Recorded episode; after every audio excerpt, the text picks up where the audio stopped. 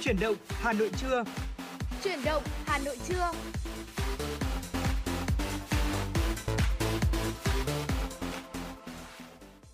Xin kính chào quý vị thính giả và chào mừng quý vị thính giả đã đến với chương trình Chuyển động Hà Nội trưa cùng với Tuấn Kỳ và Hồng Hạnh. Vâng thưa quý vị, chương trình của chúng tôi đang được phát trực tiếp trên tần số FM 96 MHz của Đài Phát thanh và Truyền hình Hà Nội và đang được phát trực tuyến trên website hanoionline.vn và rất vui khi được đồng hành cùng quý vị thính giả trong một buổi trưa của ngày hôm nay.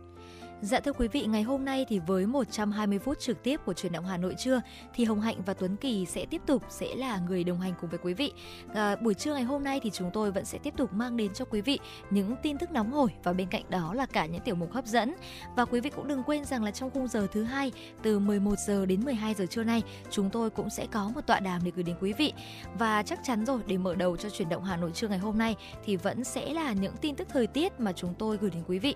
Bởi vì à, như chúng ta cũng có thể thấy là trong những ngày gần đây thì hiện tượng mưa lớn và cũng giống như là thời tiết thay đổi thất thường thì đã bao phủ lên hết cả thời tiết của thủ đô cũng giống như là khu vực Tây Bắc Bộ và Đông Bắc Bộ. Vì vậy mà ngày hôm nay Hồng Hạnh cũng sẽ gửi đến quý vị tiếp tục là những thông tin dự báo thời tiết. Thưa quý vị, đêm qua và sáng nay ngày 20 tháng 7, ở Tây Nguyên và Nam Bộ có mưa vừa, mưa to và rông, cục bộ có mưa rất to. Ở Bắc Bộ và Bắc Trung Bộ thì có mưa rào và rông, cục bộ có mưa to đến rất to. Lượng mưa tính từ 19 giờ ngày 19 tháng 7 đến 8 giờ sáng ngày 20 tháng 7 thì có nơi trên 90 mm như Mường Luân, Điện Biên 81 mm, Mông Hóa, Hòa Bình 121,6 mm, Y Can, Yên Bái 112,8 mm, thành phố Cẩm Phả, Quảng Ninh 116,3 mm. Dự báo diễn biến mưa lớn trong 24 giờ đến 48 giờ tới. Thưa quý vị, từ ngày 20 tháng 7, tức là ngày hôm nay, đến 22 tháng 7, khu vực Tây Nguyên và Nam Bộ có mưa vừa, mưa to và rông. Cục bộ có mưa rất to, với lượng mưa phổ biến từ 80 đến 120 mm, có nơi trên 180 mm, mưa lớn tập trung vào chiều và đêm. Ờ, ngoài ra thì ngày 20 tháng 7 ở khu vực Bắc Bộ và Bắc Trung Bộ thì có mưa, mưa vừa, có nơi mưa to và rông với lượng mưa từ 10 đến 30 mm, có nơi trên 70 mm. Chiều tối và tối ngày hôm nay, khu vực Trung và Nam Trung Bộ có mưa rào và rông rải rác. Cục bộ có mưa vừa, mưa to với lượng mưa từ 10 đến 30 mm, có nơi trên 50 mm. Cảnh báo mưa lớn sẽ có thể xảy ra ở khu vực Tây Nguyên và Nam Bộ và còn có cả khả năng kéo dài trong nhiều ngày tới. Dự báo tác động của mưa lớn thì có thể là quý vị sẽ đề phòng là nguy cơ xảy ra lũ quét, sạt lở đất tại khu vực vùng núi và ngập úng tại các khu vực trũng thấp đề phòng mưa với cường độ lớn trong một thời gian ngắn sẽ gây ngập úng tại các khu đô thị và trong mưa rông thì có khả năng xảy ra lốc, xét, mưa đá và gió giật mạnh. À, từ đây thì chúng ta cũng có thể thấy rằng là trong ngày hôm nay thì toàn bộ thủ đô Hà Nội của chúng ta thì sẽ có thể sẽ có mưa ở vài nơi, đặc biệt là chiều và tối thưa quý vị. Đặc biệt là trong những ờ, khoảng thời gian mưa lớn thì có khả năng xảy ra ngập úng tại một số khu vực trũng thấp. Vì vậy mà quý vị thính giả khi mà chúng ta di chuyển trên những cung đường hoặc là có những cái hoạt động thời tiết ngoài ngoài trời thì chúng ta cũng lưu ý là sẽ có những cái trang phục như là ô này hay là áo mưa luôn luôn có sẵn trong cốp xe của mình để chúng ta có thể đảm bảo sức khỏe cho bản thân và gia đình quý vị nhé. Vâng và ngoài ra đặc biệt là nhắc nhở riêng với những quý vị thính giả nữ nào mà đi ừ. xe tay ga ở vì là thời tiết này thì rất dễ bị trơn trượt cho nên Đúng nếu rồi. như quý vị thính giả hãy nhớ là khi mà đi xe và trời mưa ấy cho dù có phanh gấp nha thì cũng hãy siết phanh từ từ siết phanh hết sức từ từ thôi thì lúc đấy thì ờ, cái cái đầu xe sẽ thẳng và nếu đầu xe thẳng chúng ta sẽ tránh cái tình trạng bị ngã vì là tôi thấy là nhiều trường hợp chị em phanh gấp xong rồi bảy để ngoặt xe sang một bên ấy ừ. thì tôi thấy rằng là cái việc đấy khiến cho chúng ta bị ngã rất là nhiều đúng không hồng hạnh Chính và xác. ngoài ra ấy, thì đặc biệt với những quý vị thính giả nào mà đeo kính cận giống như là tuấn kỳ chẳng hạn ừ. thì chúng ta phải kiếm một xin phép dùng từ là phải nha bởi vì là nó sẽ là an toàn của quý vị thôi hãy mua một loại mũ bảo hiểm mà có kính để che để để, để che bớt đi cái cái cái cái, cái phần uh, mặt của chúng ta khi trời mưa. Thứ nhất là để tránh mưa tạt vào quá mạnh chúng ta không thể nào mà kiểm soát được uh, được xe. Ngoài ra thì cái việc mà uh, việc nước mưa mà nó ít khi bắn vào vào mắt kính ấy, thì sẽ giúp chúng ta có một tầm nhìn rõ ràng hơn và có thể kiểm soát được mọi tình huống khi ở trên trên xe của đúng không nào. Đặc biệt là khi đi qua những hầm ví dụ như là hầm Kim Liên này ừ. hay là hầm đường Nguyễn Trãi này nói chung là bất cứ đường hầm nào khi mà chúng ta xuống dốc hay lên dốc cũng đi hết sức từ từ. Và nếu như mà đi đi lên dốc thì cố gắng giữ đầu xe thẳng, còn nếu đi xuống dốc thì hãy hãy siết phanh từ từ nha thưa quý vị để tránh trường hợp bị ngã. Đó vừa rồi thì là một số lưu ý mà Tuấn Kỳ và ông Hạnh muốn gửi đến cho quý vị thính giả trong chương trình chuyển động Hà Nội trưa nay.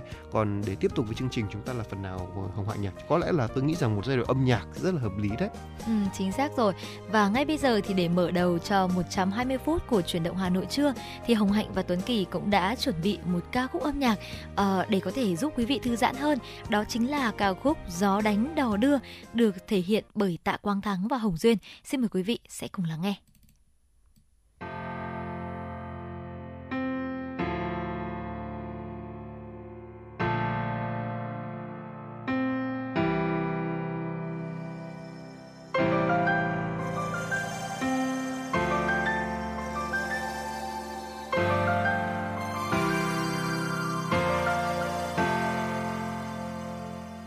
Gió đánh cành tre gió đập cành tre chiếc thuyền anh vắng, lẽ thế anh đợi nàng, gió đánh cành bàn, gió đập cành bàn rừng treo anh hát, cô nàng ấy nghe.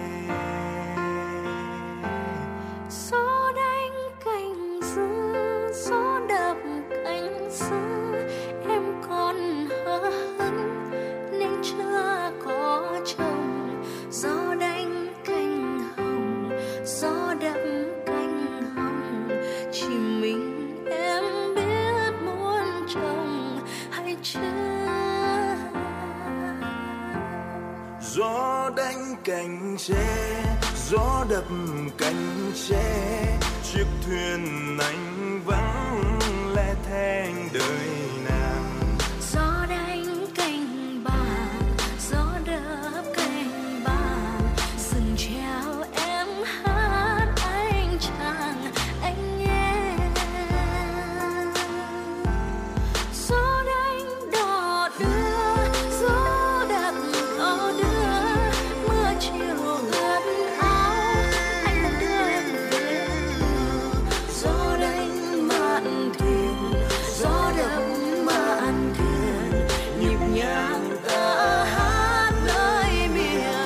Quý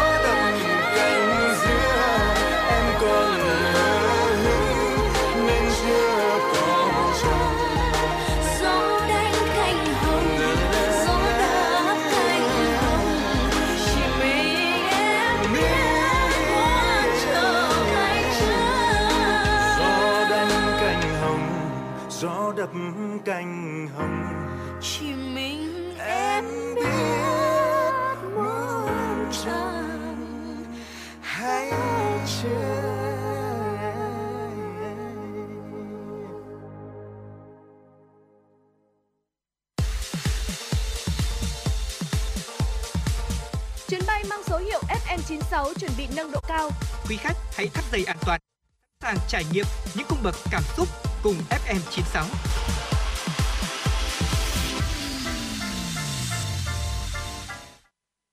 Thưa quý vị thính giả, tiếp tục với chương trình truyền động Hà Nội của chúng tôi. Xin mời quý vị thính giả cùng đến với một số thông tin do phóng viên Kim Dung thực hiện và gửi về cho chương trình. Thưa quý vị, Hôm qua, Văn phòng Trung ương Đảng tổ chức hội nghị sơ kết công tác 6 tháng đầu năm và triển khai nhiệm vụ 6 tháng cuối năm 2023. Hội nghị được tổ chức theo hình thức trực tuyến ở với 3 điểm cầu: Hà Nội, Đà Nẵng và Thành phố Hồ Chí Minh.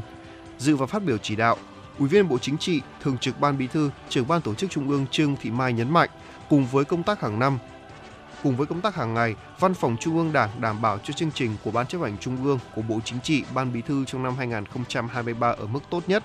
Cán bộ Văn phòng Trung ương Đảng tiếp tục trau dồi, tiếp cận thông tin, nắm chắc lĩnh vực được giao, bảo đảm chất lượng hiệu quả, Văn phòng Trung ương tiếp tục đổi mới phương pháp làm việc cho hướng hiện đại, nhưng phải đảm bảo đảm yêu cầu, hiệu quả công tác. Thưa quý vị, hôm qua tại thủ đô Bắc Kinh, đoàn đại biểu cấp cao Ủy ban Trung ương Mặt trận Tổ quốc Việt Nam do đồng chí Đỗ Văn Chiến, Bí thư Trung ương Đảng, Chủ tịch Ủy ban Trung ương Mặt trận Tổ quốc Việt Nam làm trưởng đoàn đã có cuộc hội kiến với đồng chí Triệu Lạc Tế, Ủy viên Thường vụ Bộ Chính trị, Ban chấp hành Trung ương Đảng Cộng sản Trung Quốc, Ủy viên trưởng Ủy ban Thường vụ Đại hội đại biểu nhân dân toàn quốc nhân đại, tức Chủ tịch Quốc hội Trung Quốc. Tại cuộc hội kiến, Chủ tịch Đỗ Văn Chiến đã trân trọng chuyển tới đồng chí Triệu Lạc Tế lời thăm hỏi thân thiết và lời chúc sức khỏe của đồng chí Vương Đình Huệ, Chủ tịch Quốc hội nước Cộng hòa xã hội chủ nghĩa Việt Nam. Nhân dịp này, thay mặt Ủy ban Trung ương Mặt trận Tổ quốc Việt Nam và nhân dân Việt Nam, Chủ tịch Đỗ Văn Chiến bày tỏ lòng biết ơn chân thành, sâu sắc về sự ủng hộ to lớn, trí tình của Đảng, Nhà nước và nhân dân Trung Quốc trong sự nghiệp đấu tranh giành độc lập dân tộc của Việt Nam và trong công cuộc xây dựng phát triển đất nước ngày nay. Đồng thời khẳng định Việt Nam rất coi trọng và luôn ưu tiên hàng đầu quan hệ với Trung Quốc. Thưa quý vị, thời gian qua, Hà Nội tập trung xây dựng các mô hình liên kết từ sản xuất đến tiêu thụ sản phẩm, đồng thời gắn kết với người nông dân và doanh nghiệp, chuyển hướng sản xuất theo nhu cầu thị trường, qua đó ổn định các mặt hàng nông sản, nâng cao giá trị sản phẩm nông nghiệp và kiểm soát an toàn thực phẩm. Tri cục trưởng Tri cục Quản lý chất lượng nông lâm và thủy sản Hà Nội Nguyễn Thị Thu Hằng cho rằng, việc xây dựng chuỗi cung ứng và tiêu thụ nông sản có vai trò đặc biệt quan trọng đối với sự phát triển sản xuất nông nghiệp.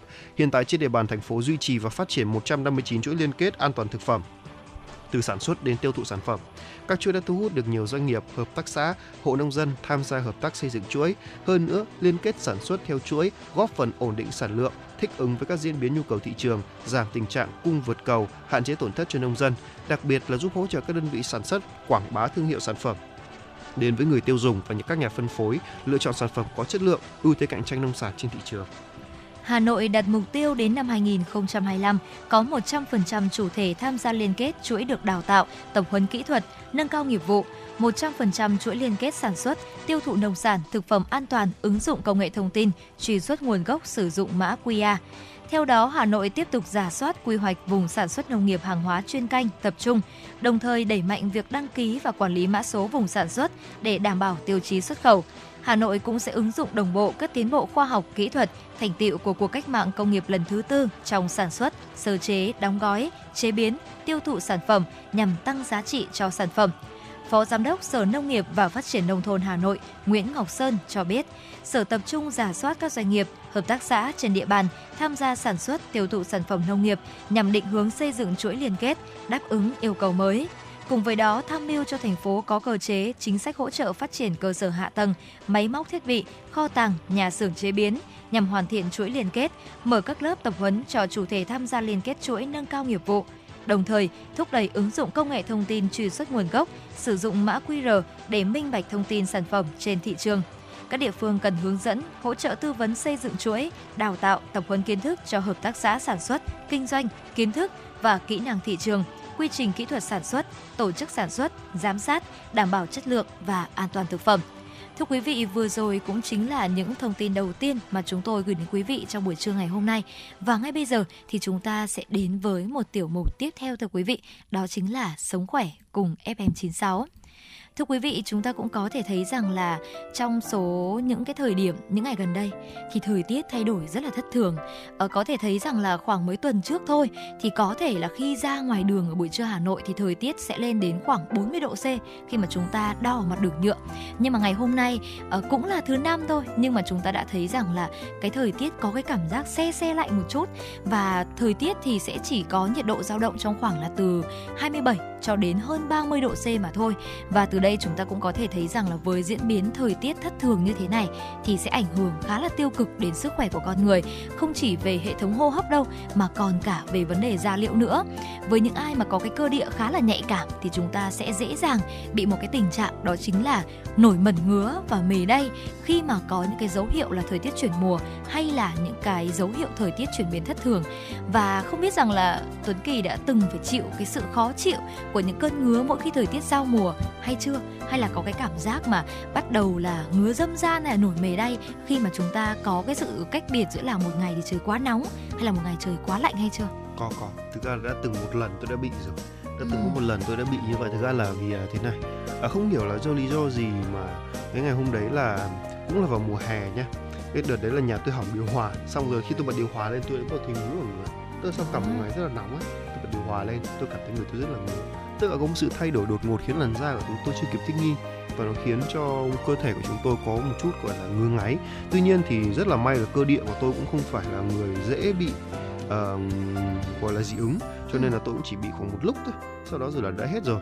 Còn với một số người tôi biết là họ còn ngứa đến mức phải gọi là gọi là gãi phải gọi là rất mạnh ừ. thì mới có thể đỡ được và mãi không hết. Đó là một điều rất là khó chịu tôi biết chứ. À, vậy thì um, chúng ta sẽ cùng đi sâu hơn một chút về là tại sao chúng ta bị nổi mề đay hay là mẩn ngứa và chuyển mùa ngay bây giờ quý vị nhé. Đầu tiên là tìm hiểu qua một chút về nguyên nhân đi. À, đúng khi mà như hồng hạnh vừa đề cập đó nóng lạnh thất thường nó sẽ khiến cho ảnh hưởng sự phát triển à, dị nguyên của những thứ như là bọ nhà này nấm mốc và làm thay đổi nồng độ phấn hoa trong không khí. À, khi đó thì à, ở da thường xuất hiện những biểu những triệu chứng như là da mẩn đỏ này ngứa nổi mề đay được gọi là dị ứng thời tiết đó. Và tùy vào cơ địa dị ứng thời tiết mà gây ra cái mức độ ảnh hưởng khác nhau nha. Một số trường hợp dị ứng thời tiết còn kèm theo các vấn đề về hô hấp. Đó mũi họng khiến cho những người bệnh đang gặp khó khăn trong cuộc sống hàng ngày luôn. À, dị ứng thì có những triệu chứng điển hình à, một số dấu hiệu có thể nhận biết như sau. Thứ nhất nổi mề đay này. À, song song với việc xuất hiện à, những dấu hiệu như là mẩn ngứa các trường hợp này thường xuất hiện các dấu hiệu là phù nề. Đấy bằng mề đay dày cộ còn màu trắng hoặc hồng. Sau khoảng thời gian ngắn ra tiếp xúc với các yếu tố dị nguyên là khi thay đổi thời tiết hoặc yếu tố nhiệt độ như là lạnh nóng da sẽ nổi mề đay hoặc là tràm bụi nhiễm tức là các bệnh nhân sẽ có dấu hiệu bị dị ứng này nổi mẩn đỏ kèm theo mụn nước li ti chảy dịch vàng và có nhiều vảy gầu ở đầu da khô bong chóc à, hôm qua tôi đã cũng, cũng đã bị rồi hôm qua khi mà sau bão tôi cũng đã bị hơi da hơi bong một tí ừ. tay đó nhưng mà rất là nhẹ nhàng tôi không có làm sao cả à, bong da ở da khô à, kèm theo bong da ở vùng khuỷu tay, đầu gối và mặt. Đấy sau khoảng thời gian thì mụn nước vỡ dần lẫn đến lở loét và da bị khô ráp, dày sưng và nước này Ui, khó chịu, rồi cái này rất là khó chịu đúng không nào? Nếu quý vị thính giả nào bị rồi thì chắc cũng biết và để tránh trường ảnh hưởng xấu đến sức khỏe và ngăn ngừa tràm bụi nhiễm phát triển mạnh hơn thì cũng cần phải can thiệp sớm nữa. Chính xác rồi.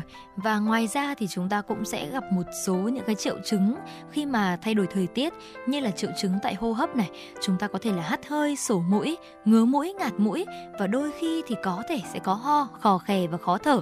Triệu chứng tại mắt thì chúng ta có thể gặp là viêm kết mạc dị ứng, là ngứa mắt này, đỏ mắt và hay chảy nước mắt hơn và bên cạnh đó thì chúng ta cũng dễ bị cộm mắt hơn nữa. Vậy thì chúng ta sẽ có những cách nào để giúp thuyên giảm cái tình trạng dị ứng thời tiết này? À, thật ra thì dị ứng thời tiết chính là một căn bệnh khá lành tính thưa quý vị và cũng có thể là thuyên giảm rất là nhanh chỉ sau vài ngày đến vài tuần. Tuy nhiên thì bệnh có thể chuyển biến sang giai đoạn mãn tính và tăng nguy cơ phát triển các bệnh lý bội nhiễm khác như là nhiễm nấm này hay là nhiễm khuẩn da. Chính vì thế mà sau khi được chẩn đoán thì bệnh nhân cần áp dụng một số những cái phương pháp điều trị như sau. Đầu tiên là xác định được nguyên nhân chính gây ra dị ứng và hạn chế tiếp xúc với các yếu tố khởi phát bệnh. Ở thực hiện một số mẹo chăm sóc tại nhà, sử dụng thuốc và bên cạnh đó thì liệu pháp điều trị tự nhiên bằng việc là duy trì những thói quen ăn uống và lối sống lành mạnh được xem là một phương pháp mang lại điều trị hiệu quả của căn bệnh này và quý vị có thể là tham khảo một số những cái thói quen tốt nên ờ, chúng ta nên được duy trì như sau đầu tiên đó chính là uống nhiều nước thưa quý vị. Ở việc mà chúng ta ăn uống đầy đủ chất này, tăng cường ăn hoa quả để tăng cường hệ miễn dịch của cơ thể nhằm chống lại những tác nhân gây dị ứng từ môi trường bên ngoài. Nếu mà không bị dị ứng thức ăn thì chúng ta cũng không cần là kiêng khem thức ăn như là hải sản, đậu phộng, trứng tuy nhiên thì chúng ta cũng nên là hạn chế ăn những cái đồ đông lạnh hoặc là những cái thức ăn lạ, bởi vì là nhỡ đâu, nếu mà chúng ta đang bị dị ứng thời tiết rồi thì cơ thể đã đang rất là nhạy cảm rồi mà lại còn ăn cả những đồ ăn lạ nữa thì cũng không nên thưa quý vị. Tiếp đến đó chính là giữ ẩm da đặc biệt. Thường thì những người có một làn da dễ dị ứng thời tiết đã là những người có làn da khá là nhạy cảm rồi, cho nên trong cái khoảng thời gian mà chúng ta bị dị ứng thời tiết thì cái việc giữ ẩm da là điều vô cùng quan trọng. Nhưng mà chúng ta cũng cần là phải cân nhắc trong những cái sản phẩm mà chúng ta chọn để giữ ẩm, sao cho nó ít hương liệu nhất và lành tính nhất, thưa quý vị. Tiếp theo đó chính là không sử dụng thuốc lá này, thức uống có cồn như bia rượu và tránh tiếp xúc với cả khói thuốc lá, khói bụi và phấn hoa. Tiếp theo đó chính là chúng ta nên giữ cho cơ thể ở một nhiệt độ môi trường ổn định để tránh khỏi cái tình trạng là thay đổi nhiệt độ môi trường đột ngột. Chẳng hạn như là chúng ta đang ở một trong môi trường rất là mát mẻ, rồi phải ra ngoài một môi trường quá nóng bức thì cũng dễ dàng khởi phát lại cái căn bệnh dị ứng nếu mà nó chưa khỏi hẳn. Tiếp theo đó chính là luyện tập thể dục thể thao thường xuyên, hợp lý để tăng cường sức đề kháng. Và một cái điều đặc biệt quan trọng mà hồng hạnh nghĩ rằng phải nhắc đi nhắc lại đó chính là khi mà chúng ta bị dị ứng thời tiết thì quý vị tránh gãi hoặc là ma sát mạnh trên da vì sẽ dễ dẫn đến nhiễm trùng hoặc là tổn thương da thứ phát. Và chúng ta cũng nên là mặc những cái loại quần áo mỏng nhẹ, mềm mại dễ thấm mồ hôi nhằm giúp cho da hạn chế bị cọ sát và dị ứng không thể lan rộng khắp cơ thể và cuối cùng nếu mà cảm thấy rằng là với những cái biện pháp của mình mà nó vẫn không hề thuyên giảm thì chắc chắn là quý vị nên đến với bác sĩ để chúng ta có được những cái tư vấn chính xác nhất và có được những cái loại thuốc mà phù hợp nhất với thể trạng cơ thể của chúng ta. Vâng, ngoài ra thì à, quý vị thính giả, hãy bất kỳ ai có thể mắc bệnh dị ứng, thời tiết không chỉ khiến cho người bệnh khó chịu mà còn ảnh hưởng đến cuộc sống và những biến chứng nguy hiểm nữa. Vì vậy nên là khi mà các triệu chứng trở nặng thì hãy đến ngay cơ sở y tế để tìm giải pháp chữa trị phù hợp và hiệu quả nhất nha thưa quý vị. Và thưa quý vị, vừa rồi thì cũng chính là những chia sẻ của Hồng Hạnh và Tuấn Kỳ trong tiểu mục Sống khỏe cùng FM96 ngày hôm nay với uh, tình trạng đó chính là dị ứng thời tiết hay là nổi mẩn ngứa khi mà nhiệt độ thay đổi đột ngột hay là khi mà chúng ta chuyển mùa. Mong rằng là với những chia sẻ vừa rồi thì quý vị thính giả có thể có thêm những kiến thức và có thêm cả những mẹo để chúng ta có thể là mình thuyên giảm được những cái căn bệnh này. Và ngay bây giờ thì chắc chắn rồi những giai điệu âm nhạc sẽ tiếp tục đồng hành cùng quý vị để chúng ta có thể thư giãn hơn trong buổi trưa ngày hôm nay. Và vừa rồi thì Hồng Hạnh cũng đã nhận được một yêu cầu âm nhạc đầu tiên uh, đến từ một quý vị thính giả có đôi số là 536 và ngay bây giờ xin mời quý vị sẽ cùng lắng nghe Em về tinh khôi, một ca khúc được thể hiện bởi Trần Thu Hà. Xin mời quý vị sẽ cùng lắng nghe.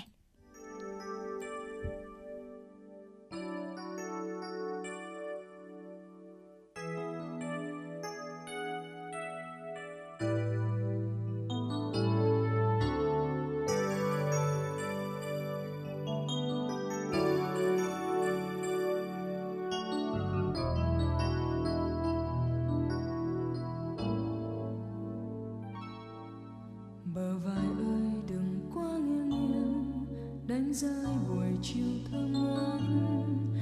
Làn môi ơi, đừng quá run run, lỡ tên nắng hồng tan mất. Xin âu lo không về qua đây. Xin thương yêu dâng thành mê say. Xin cho ta nhìn ngắm lung linh, từ đây đôi mắt rất trong bàn tay em là cánh sen thơm, ướp trong vùng đêm mái tông nụ thanh xuân còn ấp e nơi nếp xinh áo lụa thơ ngây. Xuyên trăm năm em về tinh khôi, đôi tay ta dang rộng hân hoan. Xin cho ta một khắc gieo ca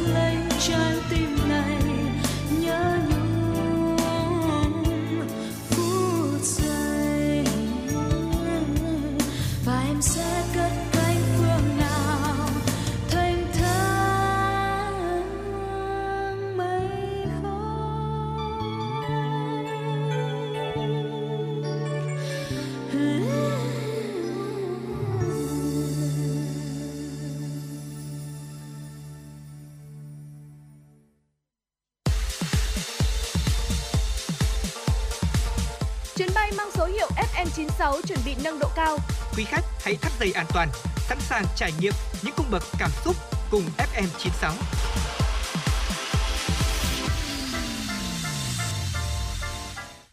Vâng thưa quý vị thính giả, tiếp tục với chương trình chuyển động Hà Nội của chúng tôi. Xin mời quý vị thính giả cùng đến với một số thông tin quốc tế. Thưa quý vị, sau 8 năm gián đoạn, Hội nghị thượng đỉnh lần thứ ba của Liên minh châu Âu và Cộng đồng quốc gia Mỹ Latin và Caribe đã diễn ra tại Bruxelles, Bỉ vừa qua. Sự kiện nhận định là một nỗ lực của lục địa nhằm giành lại ảnh hưởng ở Mỹ Latin như tuyên bố của người đứng đầu chính sách đối ngoại EU là Joseph Borrell năm 2023 sẽ là năm của Mỹ Latin ở châu Âu và của châu Âu ở Mỹ Latin. Hội nghị do Chủ tịch Hội đồng châu Âu Charles Michel cùng với Thủ tướng Saint Vincent và G- và Grenadines, đồng thời là chủ tịch lâm thời của chủ tịch lâm thời của cộng đồng các quốc gia Mỹ Latin và Caribe Raf Gosalev cùng với chủ trì hội sự tham dự của 50 nhà lãnh đạo đến từ EU, Mỹ Latin và Caribe. Sau cuộc xung đột giữa Nga và Ukraine, 27 quốc gia EU muốn hội nghị thượng đỉnh tập trung vào các vấn đề sáng kiến kinh tế mới và hợp tác chặt chẽ để ngăn chặn ảnh hưởng đang gia tăng của Trung Quốc trong khu vực một loạt cuộc họp đang diễn ra, trong đó trọng tâm là bàn tròn doanh nghiệp EU và EU và CELAC, nơi Chủ tịch EC là Ursula von der Leyen đã trình bày chương trình nghị sự đầu tư vào cửa ngõ toàn cầu EU và CELAC. Chương trình bao gồm 135 dự án nhằm thực hiện hóa chuyển đổi kỹ thuật số và chuyển đổi xanh ở cả hai bờ biển Đại Tây Dương và xoay quanh bốn trụ cột chuyển đổi năng lượng sạch, chuyển đổi kỹ thuật số toàn diện, phát triển con người và khả năng phục hồi sức khỏe. Chủ tịch EC thông báo lục địa già cam kết đầu tư hơn 45 tỷ euro để hỗ trợ tăng cường quan hệ đối tác với Mỹ Latin và Caribe cho đến năm 2027. Thưa quý vị, Ba Lan sẽ không mở cửa biên giới với Ukraine đối với các sản phẩm ngũ cốc sau ngày 15 tháng 9 nếu lệnh cấm nhập khẩu ngũ cốc của Ukraine hết hiệu lực. Trong một tuyên bố ngày hôm qua, Thủ tướng Ba Lan Mauste Morawiecki cho biết Ba Lan sẽ không mở cửa biên giới với Ukraine trừ khi Ủy ban châu Âu đồng ý cùng nhau xây dựng các quy định mở rộng lệnh cấm nhập khẩu ngũ cốc của Ukraine. Thậm chí nếu EU không gia hạn, Ba Lan sẽ vẫn tự làm điều đó. Thủ tướng nhấn mạnh, việc đóng cửa biên giới cũng sẽ áp dụng cho các mặt hàng nông sản khác và Ba Lan đang thực hiện bước này không phải chống lại Ukraine mà là vì những người nông dân Ba Lan. Trước đó cùng ngày, năm thành viên Trung Âu gồm Bulgaria, Hungary, Ba Lan, Romania và Slovakia đã cùng kêu gọi EU gia hạn lệnh cấm nhập khẩu ngũ cốc của Ukraine sau ngày 15 tháng 9. Các nước lo ngại rằng việc Nga chấm dứt thỏa thuận ngũ cốc có thể dẫn đến dòng chảy ngũ cốc gia tăng và gây tắc nghẽn ở năm quốc gia này. Thưa quý vị, trí tuệ nhân tạo AI đang ngày càng phổ biến trong nhiều lĩnh vực, mang tới những lợi ích nhất định, song cũng tiềm ẩn nhiều rủi ro. Tuyên bố trên vừa được Tổng thư ký Liên Hợp Quốc Antonio Guterres đưa ra trong khuôn khổ cuộc họp đầu tiên của Hội đồng Bảo an Liên Hợp Quốc gồm 15 nước thành viên họp bàn về các nguy cơ từ việc phát triển và ứng dụng công nghệ trí tuệ nhân tạo AI. Phát biểu tại hội nghị, Tổng thư ký Liên Hợp Quốc Antonio Guterres cảnh báo về các nguy cơ của trí tuệ nhân tạo AI và kêu gọi phát triển AI vì mục đích lành mạnh. Ông cũng ủng hộ sáng kiến các nước về thành lập một cơ quan kiểm soát chung cho AI. Ông kêu gọi hội đồng thực hiện vai trò lãnh đạo về trí tuệ nhân tạo và tìm ra những biện pháp chung để đảm bảo tính minh bạch, sự giám sát và các hệ thống AI. Việc sử dụng AI cho mục đích xấu như khủng bố, tội phạm có thể gây ra mức độ chết chóc và hủy diệt khủng khiếp, chấn thương và tổn thương tâm lý sâu sắc ở mức độ không tưởng tượng được. AI vừa có tiềm năng, vừa có rủi ro trên quy mô lớn. Bản thân những người tạo ra nó đã cảnh báo rằng những rồi rủi ro về khả năng thả, gây ra thảm họa và nguy cơ hiện hữu ở phía trước. Theo Tổng thư ký Liên Hợp Quốc, nếu không hành động để giải quyết rủi ro, chúng ta đang lơ là trách nhiệm của mình đối với các thế hệ hiện tại và tương lai. Thưa quý vị, ít nhất 2 người đã thiệt mạng và 6 người khác bị thương trong một vụ xả súng tại công trường xây dựng ở thành phố Auckland của New Zealand. Cảnh sát New Zealand ngày hôm nay đã chấn an đây là vụ việc riêng lẻ và không có rủi ro an ninh quốc gia, đồng thời cho biết kẻ xả súng đã thiệt mạng. Vụ việc xảy ra chỉ trước vài giờ diễn ra lễ khai mạc và trận mở màn giải vô địch bóng đá nữ thế giới tại thành phố Auckland. Thủ tướng New Zealand Chris Hipkins cho biết các hoạt động của giải đấu vẫn diễn ra đúng theo kế hoạch, vụ xả súng không có động cơ chính trị và không gây nguy hiểm, không có bất kỳ cuộc truy tìm nào khi kẻ xả súng đã thiệt mạng. Thưa quý vị, vừa rồi chính là những thông tin quốc tế mà phóng viên Kim Dung đã gửi về cho chương trình. Và ngay bây giờ thì chúng ta sẽ cùng quay trở lại với không gian âm nhạc của FM96. Và vừa rồi thì Hoạnh cũng đã có nhận được một yêu cầu âm nhạc đến từ một quý vị thính giả giấu tên có gửi tặng cho thính giả Kim Thoa của chúng ta với lời nhắn là chúc em một ngày làm việc năng lượng và vui vẻ ạ. Và ngay bây giờ thì à, xin mời quý vị thính giả chúng ta cũng sẽ lắng nghe một yêu cầu vô cùng đặc biệt này, ca khúc Anh ơi ở lại với sự thể hiện của Chipo và Đạt Ji. Xin mời quý vị sẽ cùng lắng nghe.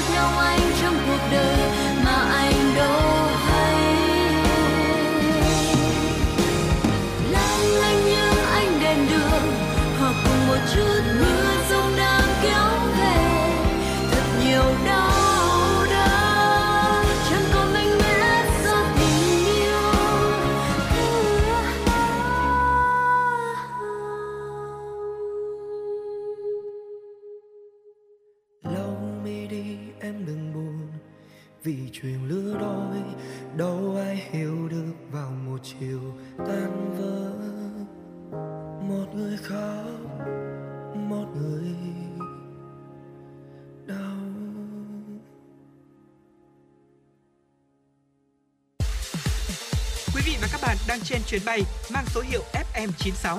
Hãy thư giãn, chúng tôi sẽ cùng bạn trên mọi cung đường. Hãy giữ sóng và tương tác với chúng tôi theo số điện thoại 024 3773 6688.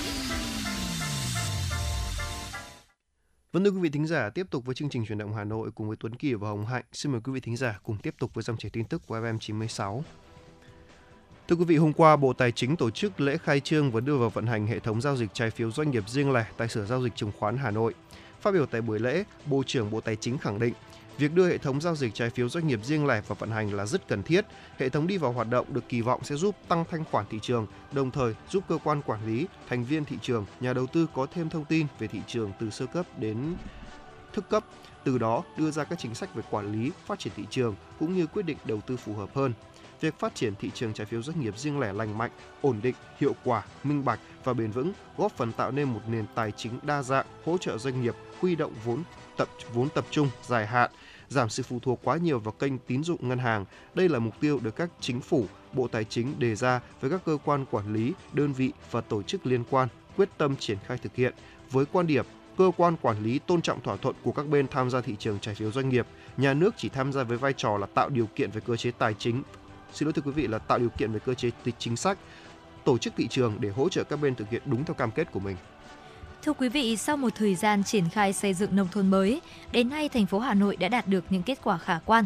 Nhiều xã đã đạt nông thôn mới nâng cao, kiểu mẫu, giúp đời sống nhân dân tăng lên, đường làng ngõ xóm xanh sạch đẹp. Đặc biệt, từ xây dựng nông thôn mới, xuất hiện nhiều mô hình sản xuất nông nghiệp đang mang lại hiệu quả cao.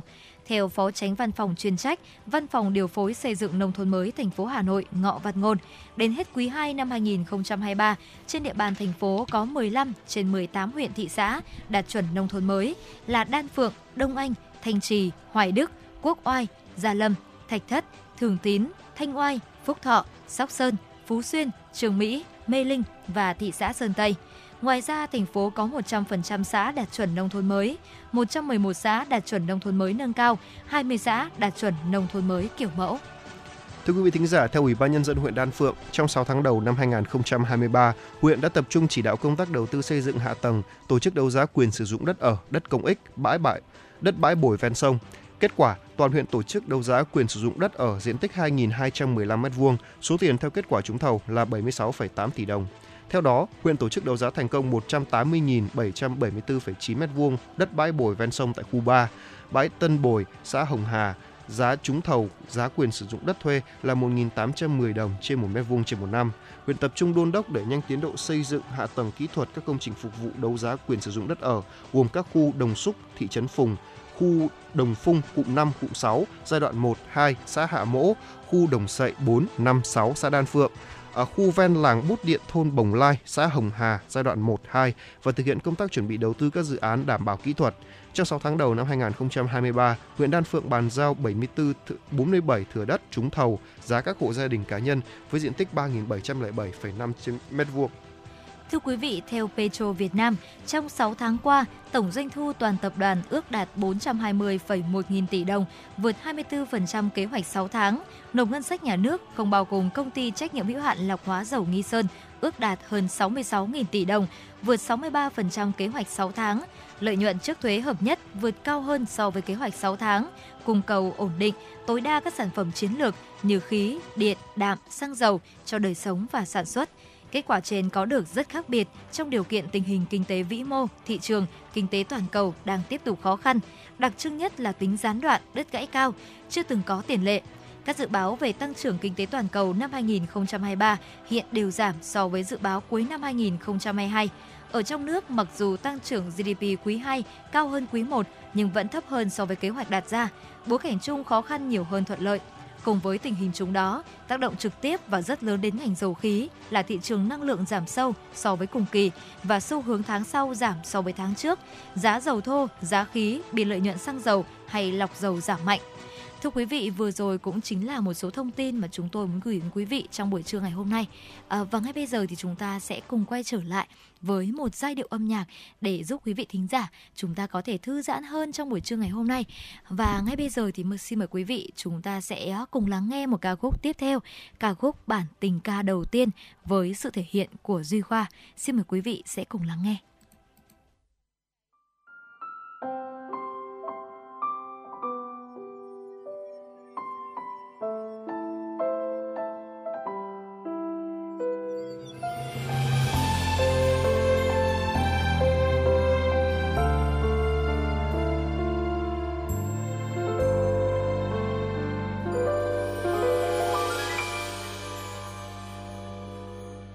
come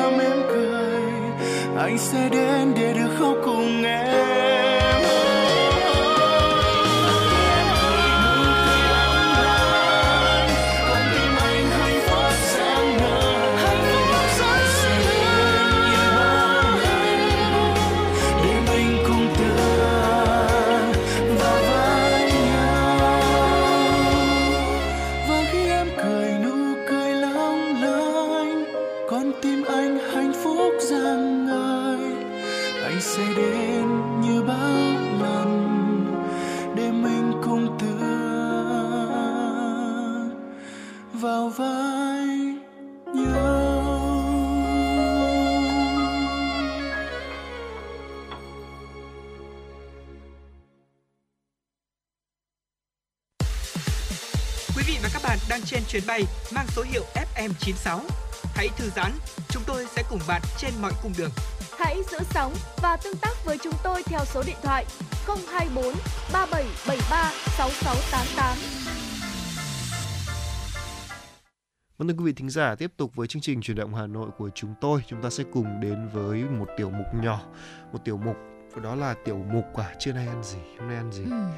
Và nói rằng là chàng, trong mùa hè này công nhận Hồng Hạnh cảm thấy là rất là khó ăn không? Với một cái thời tiết đang nóng nực thế này thì thực sự à, ví dụ thời tiết nóng đi thường rất là khó ăn. Ừ. Chúng ta lúc nào cũng cảm thấy là ôi tại sao lại mệt mỏi thế này kể Chính cả xác. một một đĩa tôm hùm hay là sơn nào hải vị đi Ừ, cũng cảm Hạnh thấy khó ăn lắm. cũng cảm thấy như vậy. Nhưng mà ngày hôm nay thì như chúng ta cũng có thể thấy rằng là bỗng dưng thời tiết Hà Nội đang rất là thu đúng không ạ? Cái cảm giác mà bỗng dưng với những ngày xe lạnh như thế này khiến chúng ta cảm thấy rằng là muốn ngồi bên một mâm cơm nóng hổi hơn hay là muốn thưởng thức những cái món ăn mà nó hơi ấm nóng hơi cay cay một xíu như là lẩu chẳng hạn. Đó và Hoài nghĩ rằng là với cái khung giờ là 10 giờ 48 thì cũng chính là cái khoảng thời gian mà rất nhiều chị em phụ nữ những bà nội trợ bắt đầu suy nghĩ xem là ngày hôm nay sẽ có thể là cho những thành viên trong gia đình của chúng ta thưởng thức những món ăn gì. Vì vậy mà thấu hiểu được những cái nỗi suy nghĩ này, Hồng Hạnh và Tuấn Kỳ sẽ gợi ý cho chúng ta những cái thực đơn ngày mưa nóng hổi bắt cơm và vô cùng đơn giản cho các gia đình trong chuyên mục là ăn gì trưa nay. Và ngay bây giờ thì chúng ta sẽ cùng đến với một thực đơn đầu tiên, đó chính là canh chua sấu thịt bằm, cá giết chiên giòn, đậu rồng xào thịt bò, xôi sán mận và cam tráng miệng ờ, với thực đơn đầu tiên này thì chúng ta cũng có thể thấy rằng là những cái món ăn nó hết sức là đơn giản. Chỉ với những quả sấu này vài quả cà chua và một ít thịt bằm thì chúng ta đã có ngay món canh chua thịt bằm nếm với cả sấu vô cùng dinh dưỡng. Vị chua nhẹ và độ thanh mát của món canh sấu sẽ giúp dịu lại cái vị mặn của các món cá chiên hay là món đậu xào ăn kèm với đó. Và thực sự là không biết quý vị thính giả có cái khẩu vị như thế nào nhưng riêng với hồng hạnh thì cái món mà những cái món canh chua và có sấu dầm thì luôn luôn cảm giác rất là phù hợp với mùa hè và cực kỳ đưa cơm. Không biết Đúng tuấn kỳ có thấy thế không? Tôi cũng cảm thấy như vậy bởi vì là mùa hè mà bây giờ ngồi ăn đồ chiên rán Ừ. cũng ngon đấy. Nhưng mà nhấp thêm một ngụm canh chua nữa thì cũng Chính không có xác. gì không có gì bằng rồi có đúng không và tiếp theo ở đây trong thực đơn là còn có cá giếc chiên giòn nữa Ừ. đúng cá giếc rất là ngon khi mà chấm với tương. Đó. xác. Thì cũng rất là mát và cảm giác là chúng ta cảm giác ăn rất là đưa miệng nha đừng quên đập gừng với cả cho thêm mấy miếng ớt cho thưa quý vị. Ngoài ra thì có món đậu rồng xào thịt bò. Đây là một đĩa thức ăn mà rất tôi nghĩ là các bạn nhỏ rất là thích. Bởi vì là đậu rồng đã về bản chất nó đã có vị hơi ngọt ngọt nhẹ rồi. Ừ. bây giờ xào thêm với thịt bò cộng thêm cái vị ngọt của thịt bò nó thì càng tuyệt vời hơn. Đó. Còn um, về món xôi sắn thì cái này là cũng là tùy vào khẩu vị của quý vị nha. Bởi vì là ba món ở trên tôi thấy là ăn với cơm ấy sẽ rất là đưa đã đủ đưa miệng rồi. Còn xôi sắn thì tôi sợ là ăn xong sẽ cảm thấy hơi nóng hơi hơi hơi nóng rồi một tí. Ừ. nhưng cũng tùy vào khẩu vị của mọi người thôi. Và đặc biệt là mận và cam hai một hai cái thứ hoa quả rất tuyệt vời trong mùa hè đúng không ạ? Cam chúng ta có thể vắt hoặc là à, à, bổ ra rồi là ăn cả muối chấm với cả à, một chút à, muối ớt chẳng hạn hay là Ừ. chấm với cả hoặc là dầm đường cũng rất là ngon. Chính xác. Đó và nếu như mà quý vị tính giả mà có thể thêm một vài cái, cái que kem cũng là cũng là một ý tưởng rất là hay hoặc là một vài cốc sữa chua cũng rất là tuyệt vời có đúng không? Và bây giờ chúng ta sẽ đến với thực đơn thứ hai. Đầu tiên là món thịt ba dọi chiên nước mắm tép rang rang khế canh đu đủ hầm xương và cà muối sồi kiwi tráng miệng. Họ phải nói rằng là hồng hạnh ạ có một cái món ở đây tôi thấy rất đưa miệng phải nói là ăn bao nhiêu bát cơm cũng hết. Đấy là món tép rang khế. Ừm. hồi đầu tôi nhìn cái món này ui, tép đi rang với khế thế này. Nhìn không nhìn không đủ hấp dẫn nhìn nó Ừ. không có màu không đủ hấp dẫn. Nhưng mà khi cho một ít vào ăn cơm thì đúng bát nào bát nấy là hết sạch luôn. Không bạn công nhận không? Và khi mà chúng ta à, ăn à, kèm với cả thịt ba dọi chiên nước mắm nữa ấy, thì cái cảm giác đấy nó sẽ càng kích thích vị giác. Cho nên là riêng mâm cơm này là dành cho không phải dành cho những người đang giảm cân đâu nha phải nói thật là như thật vậy ra là trong mâm cơm này thì với hồng hạnh thì cái món ăn mà hồng hạnh cảm thấy là đưa cơm nhất thì sẽ là thịt ba dọi chiên nước mắm ừ. đây thật sự gọi là một món ăn quốc dân đúng không? Có nghĩa là ăn bất cứ bữa nào và ăn bất cứ ở nơi đâu thì cũng sẽ vẫn cảm thấy ngon. Bất cứ Bởi, mùa nào Đúng nữa. rồi, bất cứ mùa nào cũng sẽ cảm thấy ngon và cũng là một món ăn khá là dễ dàng để chế biến đúng không? Và chúng ta cũng có thể thấy rằng là với cái trời lạnh như thế này thì cái món canh đu đủ hầm xương cũng là một món rất là ngon và cực kỳ phù hợp cực bởi vì bổ, là cái bổ. nước hầm xương thì nó đã ngọt rồi mà hồng hạnh cực kỳ thích cái cách mà đu đủ hầm xương nó sẽ có một cái vị nó rất là lạ nó không giống như đu đủ chín này nhưng mà cho vào cực kỳ ngọt nước.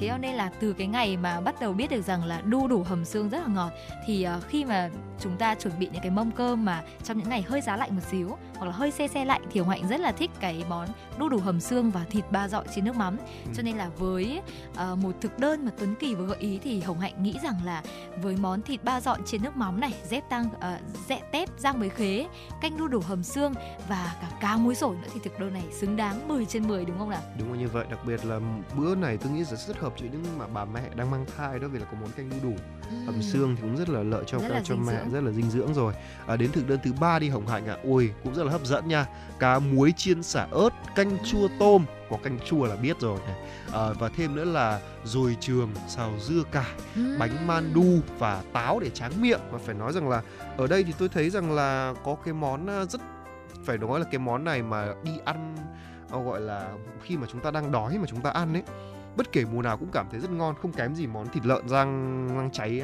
gọi là rang gì đây rang nước mắm đâu. Đó là món cá muối chiên với xả ớt. Ừ. phải nói rằng là có một chút uh, chua chua có, có một chút gọi là mặn mặn ngọt ngọt vào giòn, thì cảm giác rất, giòn. rất giòn nữa thì còn không còn gì để bằng. Chưa kể còn có món canh chua tôm cũng là món rất là ngon. Có thể là chúng ta chế biến thêm một chút ớt vào thì nó chả khác gì một nồi lẩu thái cả. Ừ. Chua chua cay cay ngọt ngọt sẽ ăn rất là ngon.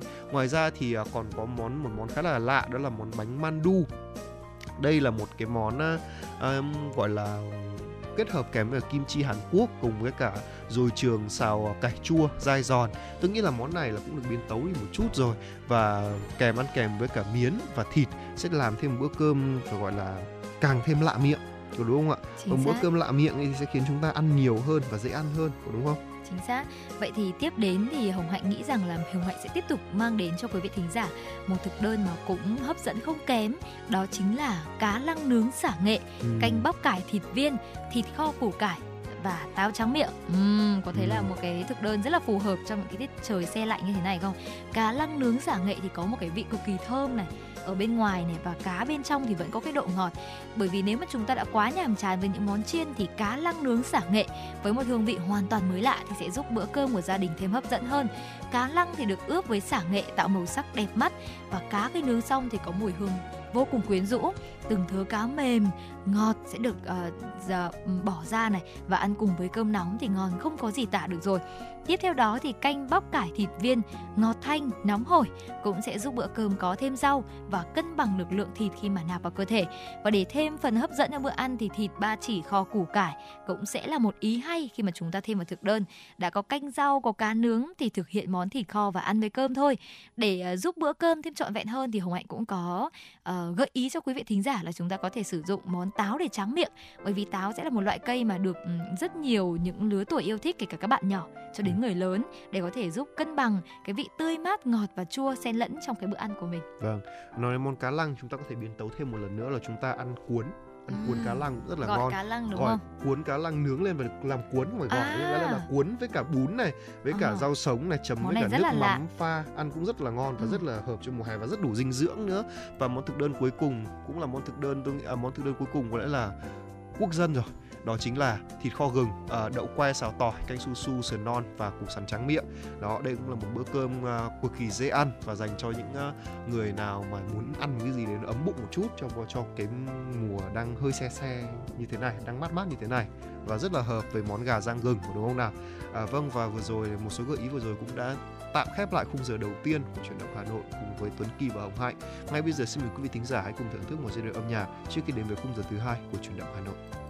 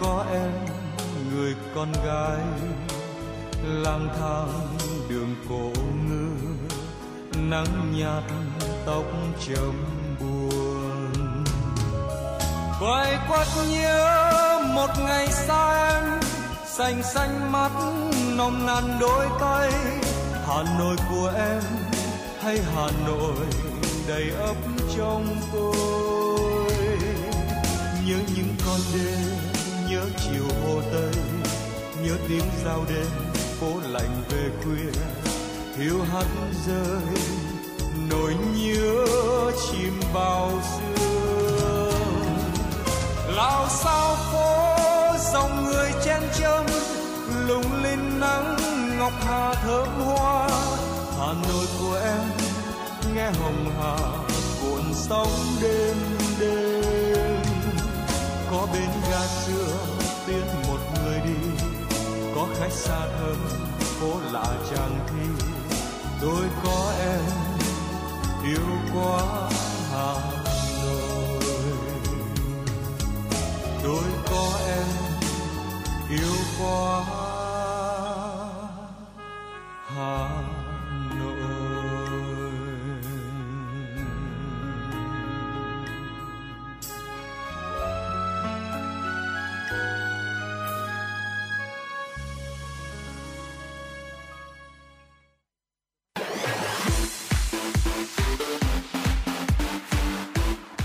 động Hà Nội trưa. Chuyển động Hà Nội trưa.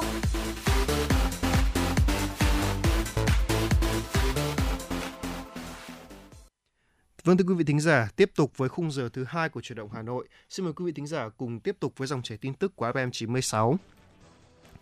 Thưa quý vị, sáng nay tại Hà Nội, Thủ tướng Phạm Minh Chính, Chủ tịch Hội đồng điều phối vùng đồng bằng sông Hồng chủ trì hội nghị lần thứ nhất của hội đồng. Tại hội nghị, Thứ trưởng Bộ Kế hoạch và Đầu tư Trần Duy Đông đã công bố quyết định của Thủ tướng Chính phủ thành lập Hội đồng điều phối vùng đồng bằng sông Hồng. do Thủ tướng Chính phủ làm chủ tịch, Bộ trưởng Bộ Kế hoạch và Đầu tư làm phó chủ tịch thường trực. Ngay sau khi nghe Bộ Kế hoạch và Đầu tư kế hoạch triển khai hoạt động triển khai hội đồng điều phối vùng đồng bằng sông Hồng sau tháng cuối năm 2023, các bộ ngành địa phương, chuyên gia, nhà khoa học đã tham luận các nội dung giải pháp phân bổ không gian đô thị và giải nén, giảm tải cho các đô thị lớn vùng đồng bằng sông Hồng, giải pháp nhằm giảm thiểu ô nhiễm môi trường, phát triển xanh bền vững khu vực đồng bằng sông Hồng, giải pháp phát triển vùng đồng bằng sông Hồng trở thành trung tâm khoa học công nghệ, đổi mới sáng tạo hàng đầu cả nước, đề xuất hình thành quỹ hình thành triển khai hạ tầng vùng và định hướng hoạt động giải pháp đẩy mạnh chuyển đổi số và xây dựng trung tâm dữ liệu vùng đồng bằng sông Hồng. Đáng chú ý là tham luận của Chủ tịch Ủy ban nhân dân thành phố Hà Nội Trần Sĩ Thanh về phát triển thủ đô Hà Nội trở thành thành phố thông minh, hiện đại, có bản sắc, các chính sách đặc thù vượt trội gắn với xây dựng luật thủ đô để thúc đẩy liên kết phát triển vùng đồng bằng sông Hồng và cả nước. Tham luận tập trung vào ba nhóm nội dung về cơ sở chính trị, pháp lý phát triển thủ đô, Hà Nội tập trung triển khai thực hiện các nghị quyết, chỉ đạo của Trung ương theo hướng xây dựng thành phố thông minh, hiện đại, có bản sắc riêng. Cũng tại hội nghị, các tham luận của địa phương đều khẳng định tầm quan trọng của việc thành lập Hội đồng điều phối đồng bằng sông Hồng và các giải pháp phát triển vùng. Những nội dung của hội nghị sẽ được chúng tôi tiếp tục cập nhật trong các bản tin tiếp theo. Thưa quý vị, chiều qua, Phó Bí thư Thành ủy, Chủ tịch Hội đồng nhân dân, Phó trưởng đoàn đại biểu Quốc hội thành phố Nguyễn Ngọc Tuấn đã chủ trì buổi tiếp công dân theo vụ việc của bà Nguyễn Thị Kim An ở ngõ Linh Quan, phường Văn Trương, quận Đống Đa. Theo hồ sơ vụ việc, bà Nguyễn Thị Kim An tại địa chỉ số 4 ngách 70, ngõ Linh Quang, phường Văn Trương, quận Đống Đa đề nghị Chủ tịch Ủy ban nhân dân thành phố ban hành quyết định giải quyết khiếu nại lần 2 đối với khiếu nại quyết định số 9328 ngày 6 tháng 12 năm 2022 của Chủ tịch Ủy ban nhân dân quận Long Biên giải quyết khiếu nại lần đầu liên quan đến nghĩa vụ tài chính khi cấp giấy chứng nhận quyền sử dụng đất, quyền sở hữu nhà ở và tài sản khác gắn liền với đất đổi với thửa đất tại số 13, ngõ 20, phố Long Biên 2, phường Ngọc Lâm, quận Long Biên. Ngày 10 tháng 1 năm 2023, Ủy ban nhân dân thành phố đã có thông báo số 41 về việc thụ lý đơn khiếu nại của công dân. Tuy nhiên đến nay đơn của bà Nguyễn Thị Kim An vẫn chưa được giải quyết dứt điểm. Tại buổi làm việc, Chủ tịch Hội đồng nhân dân thành phố Nguyễn Ngọc Tuấn nhấn mạnh việc tiếp công dân là vấn đề lãnh đạo thành phố luôn quan tâm. Sau khi nghe lãnh đạo quận Long Biên, các sở ngành trả lời, đồng chí Nguyễn Ngọc Tuấn đề nghị các đơn vị sẽ giả soát lại hồ sơ vụ việc, vận dụng tối đa quy định của pháp luật để giải quyết, đồng thời có văn bản báo cáo Ủy ban nhân dân thành phố và thông báo tới công dân kết quả giải quyết. Đề nghị trong văn bản lý giải rõ những cơ sở pháp lý để thực hiện. Ban tiếp công dân, văn phòng đoàn đại biểu Quốc hội và Hội đồng Nhân dân theo dõi, đôn đốc và giám sát việc giải quyết khiếu nại lần hai, đảm bảo đúng quy trình, quy định của pháp luật, tổng hợp báo cáo thường trực Hội đồng Nhân dân thành phố theo đúng quy định. Thưa quý vị, chiều cùng ngày, tổ đại biểu số 20 Hội đồng nhân dân thành phố Hà Nội tổ chức tiếp xúc cử tri sau kỳ họp thứ 12 Hội đồng nhân dân thành phố Hà Nội khóa 16, nhiệm kỳ 2021-2026. Tại hội nghị tiếp xúc cử tri của tổ đại biểu Hội đồng nhân dân thành phố đã có 6 cử tri phản ánh đề nghị thành phố và huyện quan tâm giải quyết dứt điểm 11 vấn đề liên quan đến ô nhiễm môi trường, xử lý vi phạm trong công tác quản lý sử dụng đất đai, hoàn thành công tác giải phóng mặt bằng, hoàn thiện một số tuyến đường nhằm bảo đảm an toàn giao thông trên địa bàn tổ đại biểu Hội đồng nhân dân thành phố đã tiếp thu ý kiến, kiến nghị của cử tri để kiến nghị Hội đồng nhân dân để kiến nghị Ủy ban nhân dân thành phố và cơ quan liên quan xem xét giải quyết theo thẩm quyền. Thưa quý vị, hướng tới kỷ niệm 76 năm Ngày Thương binh Liệt sĩ, Hội hỗ trợ gia đình liệt sĩ Việt Nam phối hợp với Ủy ban nhân dân huyện Ba Vì tổ chức khánh thành bàn giao nhà tình nghĩa cho mẹ Việt Nam anh hùng Lê Thị Lửa ở thôn Thái Bạt, xã Tòng Bạt, huyện Ba Vì Mẹ Việt Nam anh hùng Lê Thị Lửa sinh năm 1932, có hai con là liệt sĩ hy sinh trong thời kỳ kháng chiến chống Mỹ cứu nước. Căn nhà được khởi công từ tháng 3 năm 2023, đến nay đã hoàn thành và đưa vào sử dụng. Ngôi nhà có diện tích sử dụng hơn 100 m2 với tổng kinh phí xây dựng trên 600 triệu đồng. Trong đó, Hội hỗ trợ gia đình liệt sĩ Việt Nam đã hỗ trợ cho gia đình là 80 triệu đồng. Số còn lại là do gia đình và các tổ chức cá nhân tham gia đóng góp ủng hộ cả về vật chất lẫn tinh thần và ngày công lao động. Thưa quý vị thính giả, thông tin tiếp theo chúng tôi muốn gửi tới cho quý vị. Ban vận động quỹ vì người nghèo huyện Ba Vì, công đoàn cơ quan Ủy ban nhân dân huyện Ba Vì vừa tổ chức chương trình bàn giao nhà đại đoàn kết cho hội gia đình bà Phan Thị Mận, thôn Phú Xuyên 3, xã Phú Châu, huyện Ba Vì. Gia đình bà Phan Thị Mận thuộc diện hộ nghèo hộ cận nghèo của huyện, chồng bà mất sớm, bản thân sức khỏe yếu, nhà ở xây lâu năm bị cũ và xuống cấp. Ngôi nhà mới của gia đình bà Mận có diện tích 60 m2, kinh phí xây dựng là 155 triệu đồng. Đây là hoạt động thiết thực góp phần thể hiện sự quan tâm của Đảng bộ, chính quyền huyện Ba Vì trong công tác vận động các tổ chức cá nhân hỗ trợ xây dựng nhà ở trên địa bàn của huyện, phần nào giúp các hộ nghèo có nơi ở ổn định, an tâm lao động sản xuất, từng bước giảm tỷ lệ hộ nghèo trên địa bàn huyện. Thưa quý vị, và ngay bây giờ thì chúng ta sẽ quay trở lại với không gian âm nhạc với một yêu cầu tiếp theo mà Hồng Hạnh cũng đã nhận được từ một quý vị thính giả với đuôi số điện thoại là 328. Một vị thính giả trẻ có yêu cầu âm nhạc đến chúng tôi là ca khúc Đi để trở về với sự thể hiện của Subin Hoàng Sơn. Và ngay bây giờ, hãy cùng đến với Đi để trở về và những giai điệu âm nhạc để thư giãn hơn trong buổi trưa ngày hôm nay, quý vị nhé. Rất xa nơi không có khói bụi thành phố. Ở một nơi đẹp như mơ. Trên cao êm êm mây trắng bay lặng nhìn biển rộng sóng vỗ. Cuộc đời tôi là những chuyến đi dài. Vượt suối thác vượt núi dốc dù tranh vênh có xa gì. Có biết bao thứ tươi đẹp vẫn cứ ở đó đang chờ tôi. Người xung quanh ở nơi đây, thật dễ mến sau mới cả ánh mắt lấp lánh hiền hòa. Chào tôi, chào người bạn mới. Từng chặng đường dài mà ta qua giờ ngồi một mình lại thấy nhớ. Ngày ngày mặt trời dạng người vẫn cao lên từ trên mái nhà. Từng chặng đường dài mà ta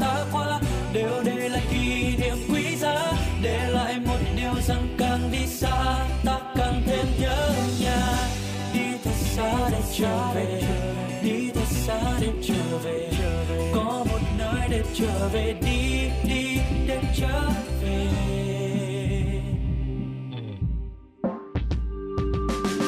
Tôi đang ở một nơi rất xa, nơi không có khói bụi thành phố.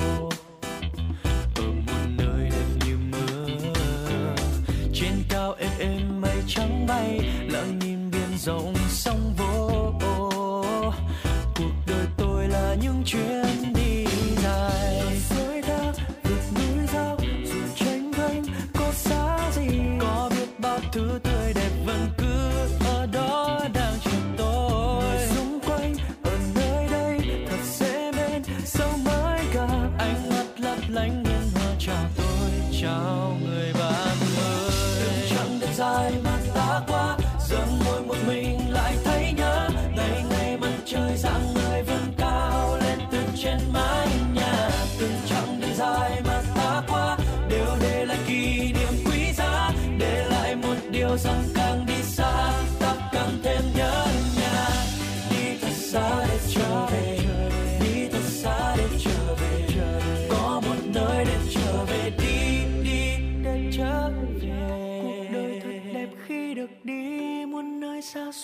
rộng lớn nhưng ta vẫn có nơi để trở về sau mỗi chuyến đi.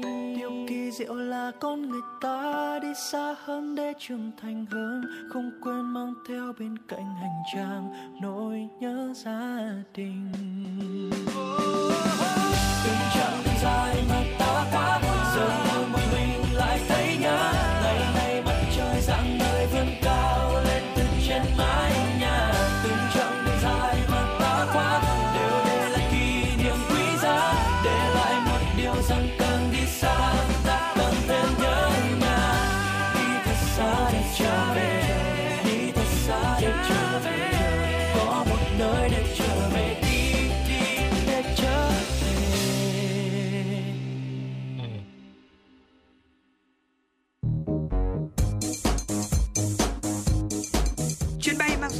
FM96 đang chuẩn bị nâng độ cao. Quý khách hãy thắt dây an toàn, sẵn sàng trải nghiệm những cung bậc cảm xúc cùng FN96.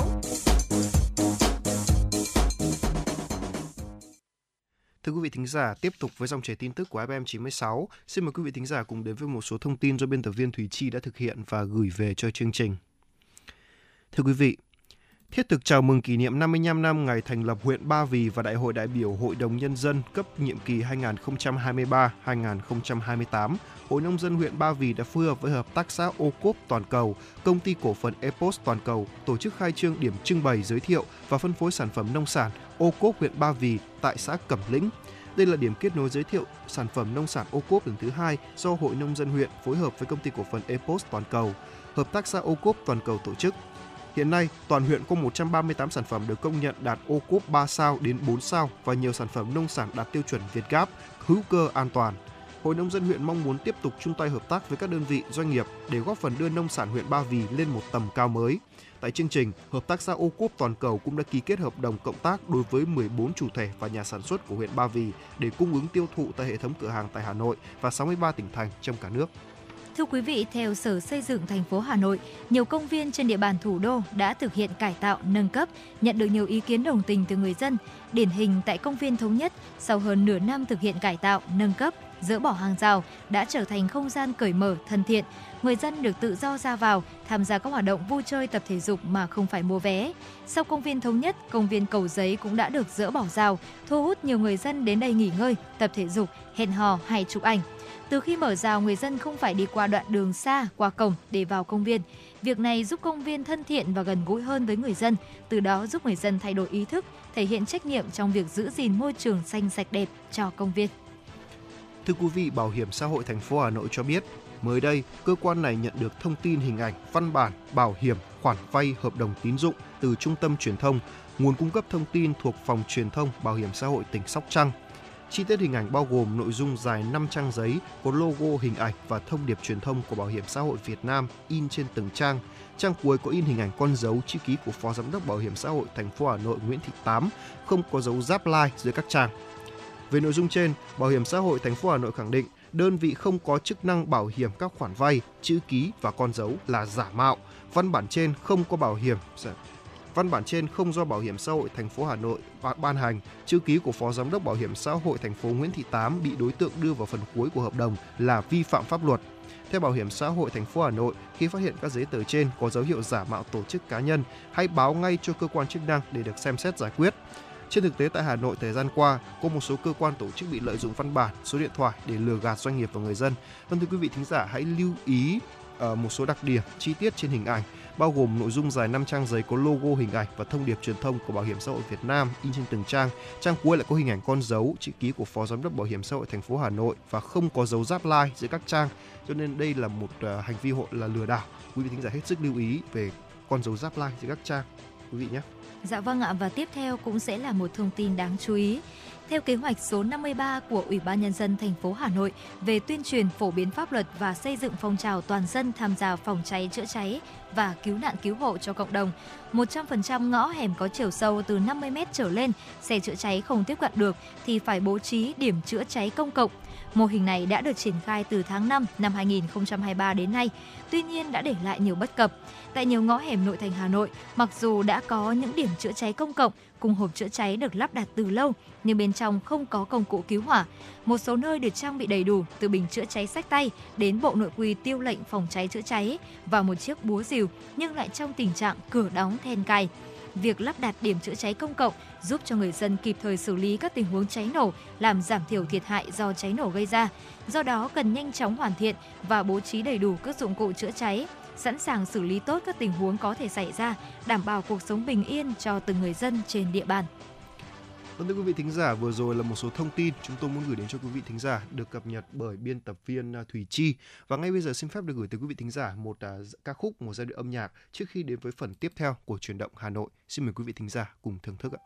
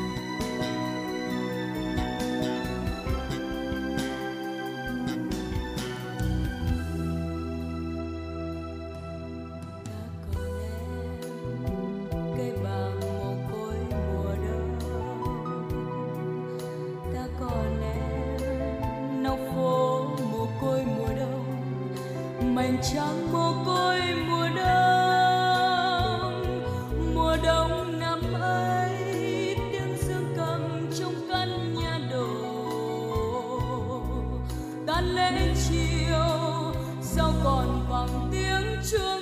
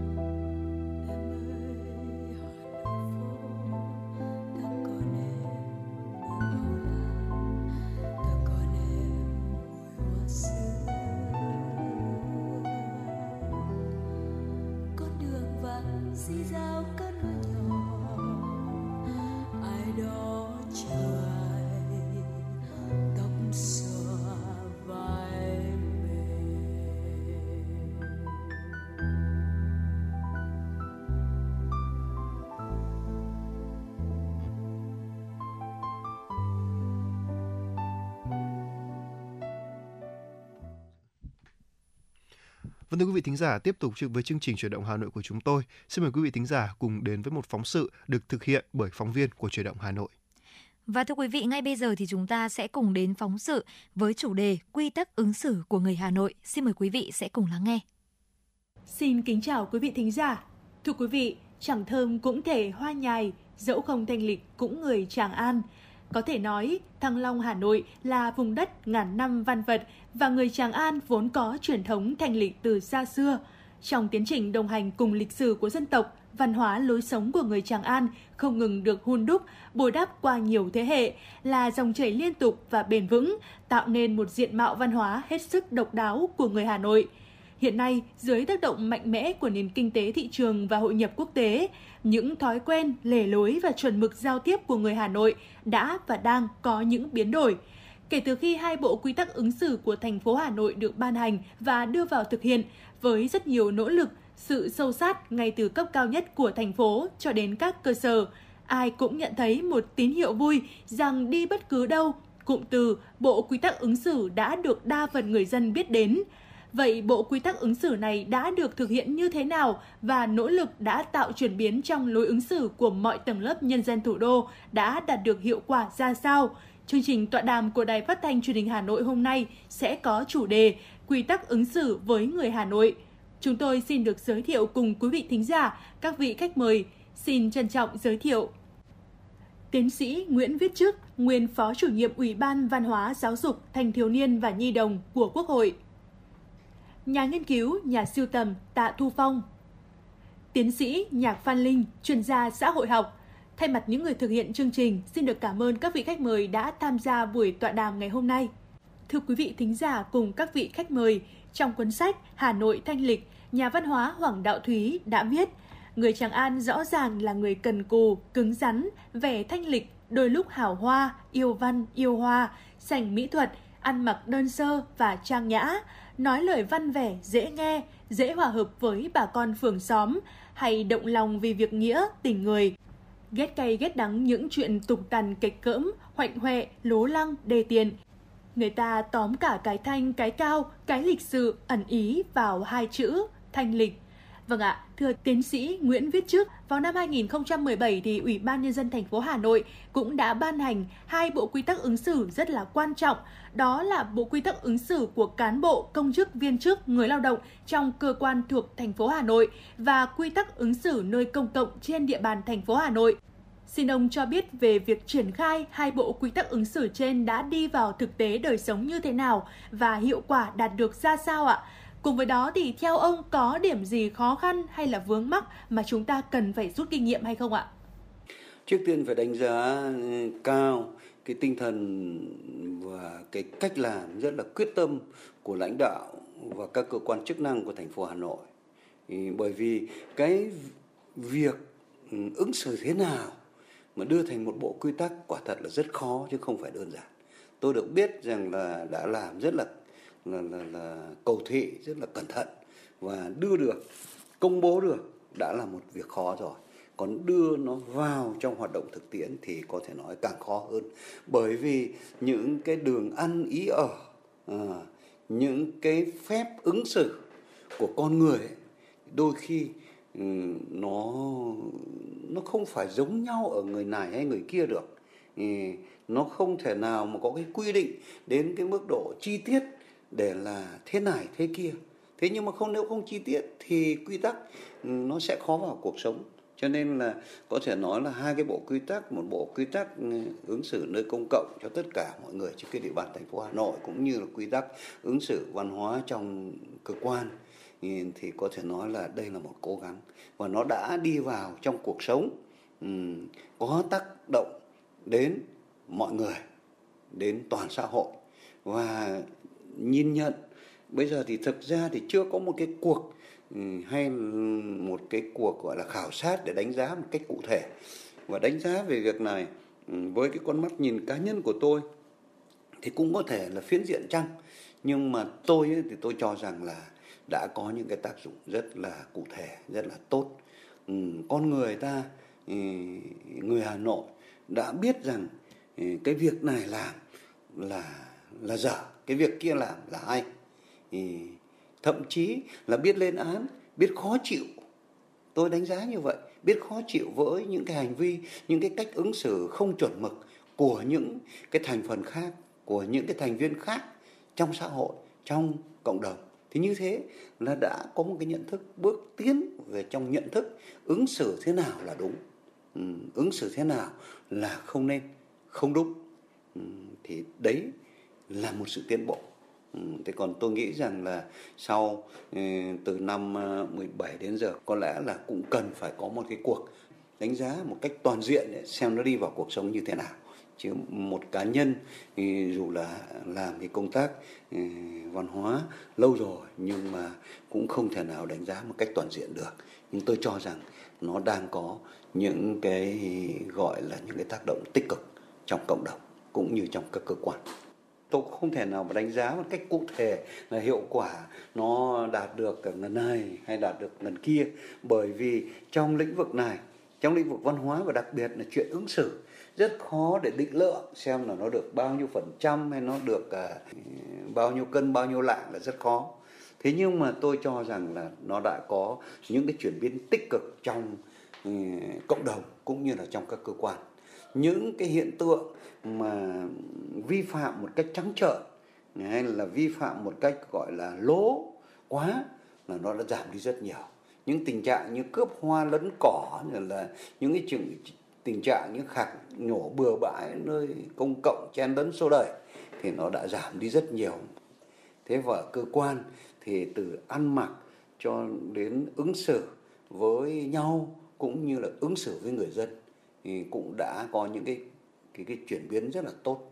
Tôi có nói ngay ở phường ừ, cũng đã có những cái triển khai rất là tốt. Ví dụ như phường Liễu Giai, tôi đã chứng kiến rằng là rõ ràng là cái phong cách làm việc ừ, cũng như là cái thái độ ứng xử của các cán bộ đối với người dân thì cũng rất là rất là tốt. Và ở nhiều những cái địa bàn khác cũng thể hiện được cái điều đó. Thì tôi nghĩ rằng nó có phần đóng góp của hai cái bộ quy tắc này. Tôi nghĩ rằng là bộ quy tắc không phải là chỉ có phát không hoặc là in ra giấy là xong mà cả hệ thống chính trị các ừ, sở ban ngành cũng như các đoàn thể ừ, các cấp từ thành phố đến quận huyện phường xã là đều phải vào cuộc. Thì cái bộ quy tắc dần dần nó mới trở thành một cái nếp quen. Và trong văn hóa ấy, thì việc ứng xử thái độ ứng xử rồi cái cách thức ứng xử nó phải dần dần nó trở thành một cái thói quen trở thành một cái chuẩn mực. Không cần phải dở sách dở giấy mà mọi người đều biết rằng ứng xử thế nào là đúng ứng xử thế nào là không đúng. Thì khi ấy, ấy thì bộ quy tắc thực sự mới đi vào cuộc sống một cách toàn diện. Tôi cho rằng cái khó khăn nhất ấy là duy trì duy trì được nó ừ, kiểm soát được nó kiểm tra được nó. Ờ, cái đấy là cái khó khăn nhất. Thế kiểm tra thế nào?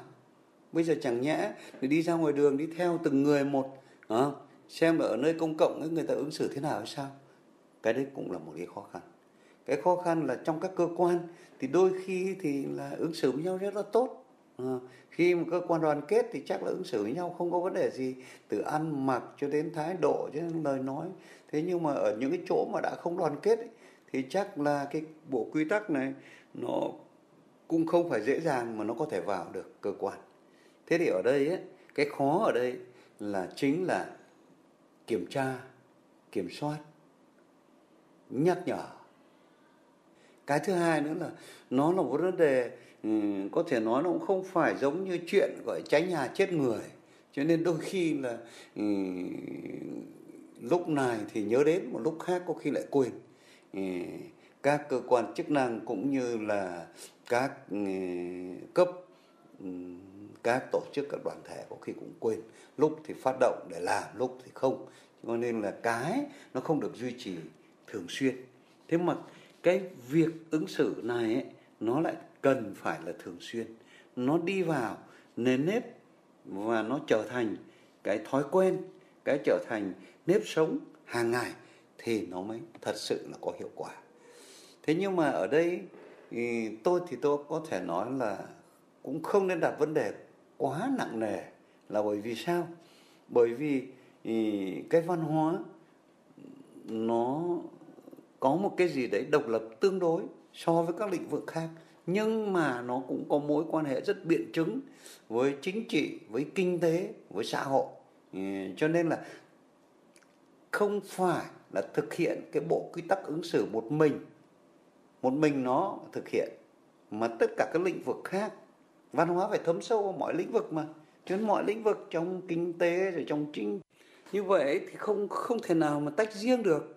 Trong chính trị, trong kinh tế cũng phải thể hiện được cái cái nét văn hóa ở trong đấy. Cũng phải có một cái ứng xử đúng mức, chuẩn mực. Thì trong cái đời sống xã hội, bộ quy tắc nó mới thể hiện được.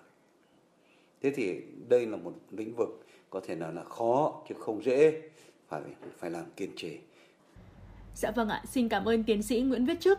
Thưa tiến sĩ Phan Nhạc Linh ạ, để nói về lối ứng xử của cán bộ công chức trong các cơ quan nhà nước của thành phố Hà Nội thì à, có thể nói là thời gian qua đã có một cái sự chuyển biến rất là tích cực. Trong đó thì sự chuyển biến rõ nhất mà chúng ta nhìn thấy đó là việc xóa bỏ khoảng cách giữa cán bộ với người dân so với thời gian trước đây. Vậy thì tiến sĩ có thể là cho biết cảm nhận của mình trong cái sự chuyển biến tích cực đó đã được lan tỏa trong nhân dân như thế nào không ạ? Và với vai trò là một người tham mưu trong quá trình xây dựng bộ quy tắc ứng xử thì tiến sĩ có nhận được sự phản hồi tích cực từ những cơ quan, từ những đơn vị trên địa bàn thành phố khi mà bộ quy tắc ứng xử được triển khai trong thời gian vừa qua hay không ạ? Với tư cách là một người dân của thủ đô thì tôi thấy có nhiều cái sự biến đổi rất là tích cực Ờ, tất nhiên tôi cũng hiểu rằng đây cũng không phải là cái công lao do một cái bộ quy tắc ứng xử có thể làm được điều đó mà đây nó là cái sự tham gia của rất nhiều cấp bộ ban ngành sự quyết tâm và cũng là cái ý thức của mỗi cán bộ công chức mỗi người dân thủ đô. Thì về cơ bản thì uh, hiện nay đi làm thủ tục hành chính thì cái phần tiếp dân cái phần giải quyết thủ tục về cơ bản là tôi thấy là là ờ, đáp ứng đúng cái, cái nguyên nhu cầu nguyện vọng người dân.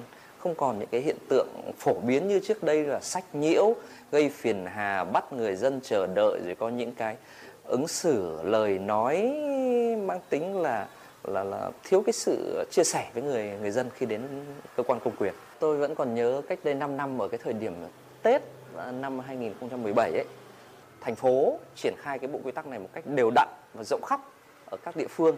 Khi tôi đến các địa phương, các quận rồi các huyện à, ở ngoại thành Hà Nội thì cũng đều thấy có treo những cái bộ quy tắc ứng xử này và đặc biệt trong 5 năm qua thì tôi cũng thấy rằng uh, sở văn hóa cùng ủy ban nhân dân thành phố thì luôn là hàng năm đều đều đều đều đề cập đến bộ quy tắc này cũng luôn có những cái nhắc nhở cái chấn chỉnh rồi những cái chương trình kiểm tra giám sát về cái hoạt động này. Tôi cũng đã từng được sở văn hóa mời đến ờ, một số phường để trao đổi chia sẻ ờ, về cái cái vai trò và một số cái nội dung của bộ quy tắc ứng xử này. Thì phải nói rằng là mình ghi nhận được rằng là một cái sự quan tâm Ừ, không phải của chính quyền nữa mà của người dân. Ngay kể cả trước đây tôi nhớ có một cái lần tôi trao đổi ở phường Hàm Buồng thì cũng nhận được cái sự quan tâm của rất nhiều người dân và cũng rất nhiều những cái sự kỳ vọng cái sự gửi gắm của người dân về cái việc là ban hành cái bộ quy tắc ứng xử như vậy. Hy vọng rằng nó có những cái cái, cái điều chỉnh có những cái tác động đến cái nhận thức cái ý thức cái thái độ và hành vi của người dân trong thực hành xây dựng một cái nét đẹp người Tràng An thanh lịch văn minh. Vâng ạ, xin cảm ơn tiến sĩ Nhạc Văn Linh ạ. Và vẫn liên quan đến câu hỏi về bộ quy tắc ứng xử, thưa nhà nghiên cứu và siêu tầm Tạ Thu Phong ạ. Được biết ông là một người nghiên cứu và siêu tầm nhiều tư liệu quý giá về Hà Nội xưa. Vậy thì ông có thể là chia sẻ thêm về vấn đề quy tắc ứng xử xưa kia của Hà Nội đã được đặt ra như thế nào không ạ? À, vâng, xin chào quý thính giả của Đài Phát thanh và Truyền hình Hà Nội. À, như chúng ta đã biết rằng là văn hóa ứng xử của người Hà Nội vốn được định hình trong cộng đồng dân cư hàng ngàn năm cùng với sự hình thành và phát triển của kinh đô Thăng Long xưa. Thì có thể nói rằng là ở đất Kinh Kỳ thì người Tràng An xưa được hấp thụ văn hóa theo nền nếp lễ giáo. Việc dạy con ở trong mỗi một gia đình của người Hà Nội ngày xưa là rất cẩn trọng và tỉ mỉ. Họ dạy con về à, hiếu, đễ, về chung với nước, tín với bạn hay là dạy về liêm sỉ tức là liêm là trong sạch sỉ là biết xấu hổ. À, ngoài ra họ còn dạy những cái tinh thần bác ái thương yêu của đạo phật hay là cái nếp thanh cao lối sống trong sạch của đạo lão. Thì từ đó đã hình thành một văn hóa một phong cách của người tràng an thanh lịch trong cộng đồng dân cư và được à, tồn tại lưu truyền từ đời nọ sang đời kia thì à, đến sau cách mạng tháng 8 thì trong bộn bề công việc rất là cấp bách vào thời điểm đó nhưng ờ, chủ tịch Hồ Chí Minh vẫn dành sự quan tâm lớn cho việc xây dựng nếp sống của người Hà Nội. À, chúng ta biết rằng ở thời điểm đó đã có một cái ủy ban về đời sống mới. Họ đưa ra các à, phong trào phát động về tẩy trừ mê tín dị đoan hay là vận động ăn mặc giao tiếp theo lối sống mới. Thì à, sau này vào bước vào những cái năm à, thập niên 60 thì ờ, trong cái kỳ họp tháng 10 năm 1968 thì Hội đồng Nhân dân thành phố khóa 4 cũng đã thông qua một bản quy ước về nếp sống văn minh đề ra các nguyên tắc cơ bản về phong cách sinh hoạt của cá nhân tập thể gia đình và hướng dẫn nhân dân thi hành và cái bản quy ước này được chính chủ tịch Hồ Chí Minh là người góp ý vào cái bản dự thảo và tiếp sau đó thì Hội đồng Nhân dân thành phố cũng đã thông qua hai bản quy tắc về an toàn giao thông, vệ sinh và trật tự công cộng. Như vậy chúng ta thấy rằng là vào năm 1968 thì lần đầu tiên Hà Nội đưa ra một cái bản quy ước, quy tắc về cái giao tiếp, về ứng xử, về nếp sống văn minh. Và sau khi hòa bình lập lại đến năm 1973 thì Hội đồng Nhân dân đã ra nghị quyết về mở cuộc vận động xây dựng gia đình năm tốt khối phố khối xóm văn minh thì từ đó cho chúng ta thấy rằng là trong lịch sử từ xa xưa hay là trong những giai đoạn lịch sử cận đại ờ, hiện đại ngày nay thì vấn đề xây dựng nếp sống mới luôn được quan tâm luôn được các cấp chính quyền quan tâm cũng như luôn được các thể chế nhà nước quan tâm và việc hình thành và xây dựng một nếp sống mới của người Hà Nội luôn được duy trì và tồn tại phát triển cho đến tận ngày nay. Vâng ạ, xin cảm ơn ông Tạ Thu Phong. Chúng ta thấy rằng là đã có nhiều nhận xét ngày nay khi mà đời sống kinh tế, tinh thần của người dân ngày một nâng cao hơn, nhưng mà văn hóa ứng xử trong cộng đồng thì dường như lại chưa tương xứng với điều đó. Và thưa tiến sĩ Nhạc Văn Linh ạ, theo anh thì sau 5 năm thực sự đi vào triển khai bộ quy tắc ứng xử thì không biết là anh có nhận xét gì về những cái mặt tích cực cũng như là cả những mặt còn tồn tại của việc triển khai bộ quy tắc ứng xử này ạ? Vâng, chúng ta cũng phải thẳng thắn nhìn nhận rằng là uh, cũng vẫn rất còn còn rất nhiều vấn đề cần phải uh, tích cực hơn nữa để có thể điều chỉnh để có thể thay đổi. Chúng ta vẫn thấy những cái hiện tượng uh, vi phạm về nơi công cộng uh, xả rác rồi thì tụ tập những cái hiện tượng là lời ăn tiếng nói thì uh, đâu đó vẫn vang lên những cái tiếng những cái âm thanh nó nó không được uh, tích cực không được thiện cảm À, trong cái quan hệ của người dân trong cái giao tiếp trong cái ứng xử. Thì thực ra mà nói cũng phải nhìn nhận rằng chúng ta đang sống trong một cái xã hội đang có cái sự chuyển đổi rất là linh hoạt rất là năng động. À, cùng với những cái điều tích cực thì chúng ta cũng cũng phải chấp nhận những cái khía cạnh tiêu cực của nó khi cuộc sống nó hối hả hơn, nó gấp rút hơn, rồi thì cái ờ, cái cái áp lực công việc rồi thì uh, nó rất nhiều những cái yếu tố có thể gây ra những cái trạng thái tâm lý nó bức xúc, nó nó nó khó chịu, nó dẫn đến cái việc là trong thực hành hành vi nó cũng sẽ có những cái điều chưa được như mong muốn. Ờ, cái đấy thì tôi thấy là ở những cái nơi công cộng thì thì thì nó nó nó nó nó vẫn còn những hiện tượng. Còn ở trong các cơ quan nhà nước thì về cơ bản thì tôi thấy là có lẽ là cái điều này nó được thực hiện tốt hơn. Là bây giờ trả như cái tôi đi nộp cái giấy phiếu sinh hoạt đảng hai chiều thôi chẳng hạn hoặc khi tôi làm các thủ tục hành chính công thôi chẳng hạn thì về cơ bản đều đều khá là nhanh chóng chỉ một hai ngày là là được đáp ứng và và và cái quan trọng nhất là mình thấy cái sự cải thiện về trong cái việc là cái thái độ ứng xử và tiếp xúc với người dân thì tôi cũng tin rằng là bộ quy tắc ứng xử nó đã phát huy trong cái việc là định hướng hành vi thái độ của người người dân là như vậy. Vâng ạ, xin được cảm ơn tiến sĩ Nhạc Văn Linh. Kính thưa quý vị thính giả, người Hà Nội trong khoảng gần 3 thập niên qua thì đã hiện đại hơn xưa rất là nhiều, nhưng mà trong sự chuyển biến ấy thì đâu đó lại xuất hiện sự suy giảm về văn hóa ứng xử, nét thanh lịch thì dường như không còn dễ thấy như trước kia nữa và cũng không khó để nhìn thấy cách ứng xử xô bồ và sự xem nhẹ giá trị đạo đức của một bộ phận người dân. Đây thực sự là một hiểm họa đối với sự phát triển bền vững của thủ đô. Và thưa tiến sĩ Nguyễn Viết Trước, theo ông thì đâu là nguyên nhân dẫn đến điều đó và chúng ta cần phải làm gì trước thực trạng này ạ? Thực ra để ừ, mà nói rằng là bây giờ hình như là cái thanh lịch ừ, cái thanh lịch nó đi đằng nào mất ấy mà, thì cũng không phải như thế đâu. Tôi nghĩ rằng là nó không có cái gì gọi là nhất thành bất biến cả.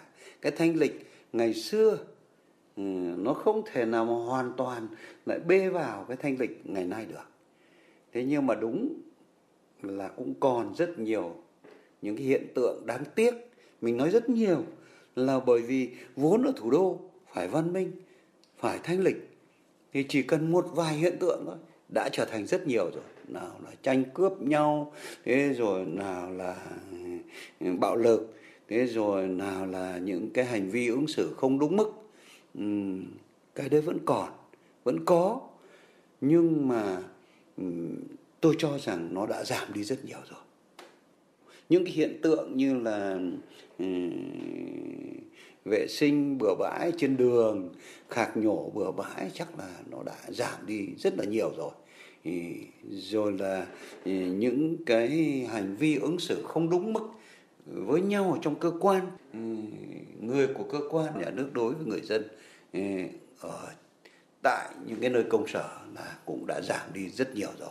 Nhưng mà những cái hiện tượng mà nhân dân cũng bức xúc, mọi người cũng không thể chấp nhận được, thì nó vẫn còn. Cái điều này nhìn từ hai mặt. Cái mặt tích cực ấy, là để thấy rằng là cái nhận thức và cái yêu cầu về đời sống của người dân bây giờ về lĩnh vực văn hóa nó cao hơn rất nhiều rồi. Người ta không thể chấp nhận được một cái hành vi thiếu văn hóa của một ai đó trong xã hội trong cộng đồng. Và đặc biệt càng không thể chấp nhận được những cái hành vi um, thiếu văn hóa cái ứng xử không chuẩn mực của cán bộ nơi công sở đối với nhau cũng như là đối với người dân nhất là đối với người dân. Có thể nói như vậy. Nhưng mặt khác cũng thấy rằng là trong cái việc thực hiện bộ quy tắc ứng xử cũng như một loạt những cái việc khác trong xây dựng đời sống văn hóa thì nó vẫn còn đây đó.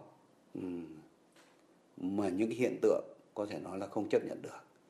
Thế nhưng mà chúng ta phải kiên trì thôi. Chả có cách nào khác, phải kiên trì. Và cũng không nên đánh giá ở cái mức gọi là hình như nó mất đi. Không phải thế. Thế nhưng ở đâu đó vẫn còn những cái hiện tượng mà có thể nói không chấp nhận được. Thì cái đó xã hội sẽ cũng tự đào thải. Đó. rồi bản thân những cái con người như thế cũng tự đào thải mình ra khỏi cái cái cộng đồng văn hóa và đào thải ra để mà làm lại chính mình thì mới có thể hội nhập lại được. Thì cái này là cái mà trong một xã hội nào ừ, trong một điều kiện nào, những địa phương nào nó cũng vẫn còn tồn tại những việc như thế và không có cách nào khác ngoài cách là kiên trì tiếp tục vận động tiếp tục đưa cái bộ quy tắc vào đời sống hiện thực thì nó sẽ góp phần giảm thiểu những cái điều mà chúng ta không thể chấp nhận được. Vâng ạ, xin cảm ơn tiến sĩ Nguyễn Viết Trước. Thưa ông Tạ Thu Phong, là một nhà nghiên cứu và có trong tay nhiều tư liệu xưa để có thể đối chiếu được. Vậy thì ông có thể là cho biết sự khác nhau cơ bản về lời ăn tiếng nói hay là cả văn hóa ứng xử của người Hà Nội xưa và nay được không ạ? À, vâng, trong những cái tư liệu mà tôi đã có trong tay thì à, tôi mới thấy rằng là ngày xưa người Hà Nội giao tiếp rất là khác với bây giờ. À, một cái nét đặc trưng của người Hà Nội đó là sự chừng mực, khiêm tốn và rất lễ phép. À, ví dụ chẳng hạn như họ nhận được của ai cho biếu cái gì hay là họ bỏ tiền ra mua thì khi nhận cái đồ vật đó thì bao giờ họ cũng xin bà, xin ông. Chứ không bao giờ họ cầm kể cả bỏ ra mua không bao giờ họ cứ thế mà cầm mà đi. À, hoặc là nếu mà có một ai đó hỏi thăm về mình hay gia đình mình thì câu đầu tiên họ không trả lời ngay và câu đầu tiên bao giờ cũng là cảm ơn ông bà bác đã hỏi thăm. À, tôi còn nhớ có một câu chuyện như thế này. À, có một lần thì một chàng trai trẻ mượn một cái cây bút của một cụ già ngồi viết. Sau khi viết xong thì à, chàng trai trẻ trả lại cây bút và không nói câu nào. Thì người con trai của cụ già lúc đó đứng ở bên cạnh mới quay lại hỏi chàng trai anh nói gì cơ ạ? Chàng trai nói không. Thì à, người con trai của cụ già nói tiếp là tôi tưởng anh nói lời cảm ơn bố tôi kia đấy và chính cái câu nói này thì khiến cho chàng trai trẻ rất xấu hổ. Thì qua câu chuyện này trên báo mà tôi đã đọc được thì mới thấy rằng là ngày xưa người Hà Nội người ta rất là nhẹ nhàng với nhau. Trong trường hợp họ không hài lòng thì họ cũng rất nhẹ nhàng. Thì đó là một trong cái đức tính của người Hà Nội. À, thường thì chúng ta biết rằng là ở những cái lối nói xưa có thể bây giờ chúng ta thấy rằng là hơi sáo. Nhưng ví dụ như lối nói xưa thì thường người Hà Nội hay có những cái câu không dám không dám ạ, xin chào ạ, hay không dám, không có gì ạ. Họ bao giờ cũng đệm thêm những câu ạ vào đó và thể hiện một sự rất là tôn kính đối với người giao tiếp, người nói chuyện. Thì bây giờ thì à, chắc là chúng ta ra đường, chúng ta gặp mọi người thì chúng ta cũng thấy rằng là lối nói được à, lược hóa và giảm tiện đi rất nhiều. Không còn những cái câu nói mang tính sáo mà theo chúng ta hiểu như ngày xưa nữa họ nói ngắn gọn và chính sự ngắn gọn này đôi khi trở thành cộc lốc và đâu đó thì thấy rằng là những cái từ như cảm ơn xin lỗi ờ, không dám ạ thì dần dần đã văng bóng dần trong cái lời ăn tiếng nói của những người mà được sống ở Hà Nội bây giờ thì đó cũng là một điều rất đáng phải suy nghĩ. Dạ vâng ạ, xin cảm ơn ông Tạ Thu Phong. Thưa tiến sĩ Nhạc Văn Linh ạ, Nhắc đến văn hóa ứng xử thì đây là một bài toán khó chung của rất nhiều những thành phố ở các quốc gia đang phát triển và để có thể nâng cao văn hóa ứng xử một cách triệt đề, một cách toàn diện đấy ạ, là một việc vô cùng là khó khăn. Vậy thì theo anh trong thời điểm hiện nay chúng ta nên tập trung vào những lĩnh vực gì và cũng là một người đồng hành với bộ quy tắc ứng xử từ khi còn đang xây dựng cho đến khi triển khai thì chắc hẳn rằng là anh cũng đang còn rất nhiều những chăn trở và tâm tư. Vậy thì anh có thể là chia sẻ những cái mong muốn của mình về việc làm thế nào để có thể triển khai bộ quy tắc ứng xử một cách sâu rộng hơn, hiệu quả hơn được không ạ? Năm năm qua thì chúng ta đã ghi nhận cái sự vào cuộc, sự quan tâm và hết sức trách nhiệm của lãnh đạo chính quyền thành phố cũng như các sở ban ngành quận huyện phường xã thế thì uh, có rất nhiều những cái hoạt động như là đi giám sát kiểm tra hoặc là tổ chức những cái hội thi giữa các cụm giữa các khu vực. Thì cái điều đó nó cũng góp phần làm nổi lên những cái vấn đề mà bộ quy tắc ứng xử nó nó nó đề cập tới. Thế, tuy nhiên trong cái thời gian tới thì tôi cũng nghĩ rằng là cần phải có những cái nó chuyển biến hơn. Chuyển biến nghĩa theo nghĩa là sau một thời gian chúng ta có 5 năm là một thời gian cũng không hề ngắn. Chúng ta đã triển khai với những cái biện pháp hành chính những công cụ hành chính thì chúng ta phải làm thế nào để đạt được một cái nấc cao hơn? Đó là phải có cái sự chuyển biến tự nhận thức của người dân sự tự thực hành của người dân sự tự giám sát nhau của người dân để mà họ biến cái việc những cái quy chuẩn những cái chuẩn mực ở nơi công cộng ở trong công sở giao tiếp giữa các đối tượng người lớn tuổi với trẻ nhỏ những cái nam với nữ uh, những cái nhóm đối tượng như vậy nó phải mang tính tự giác mà nó mang tính một cái khuôn mẫu hành vi những cái định hướng giá trị. Tất nhiên trước đây khi thiết kế cái bộ quy tắc ứng xử này cả hai bộ quy tắc ứng xử này thì cũng là một cái quá trình mà và cố gắng đưa hết những cái yếu tố nó mang tính chất là những cái khuôn mẫu chung những cái định hướng giá trị chung để mà nó dễ trong cái việc là người dân cảm thụ được và có thể ờ, thấy nó gần gũi và có thể ứng dụng và thực hành ngay.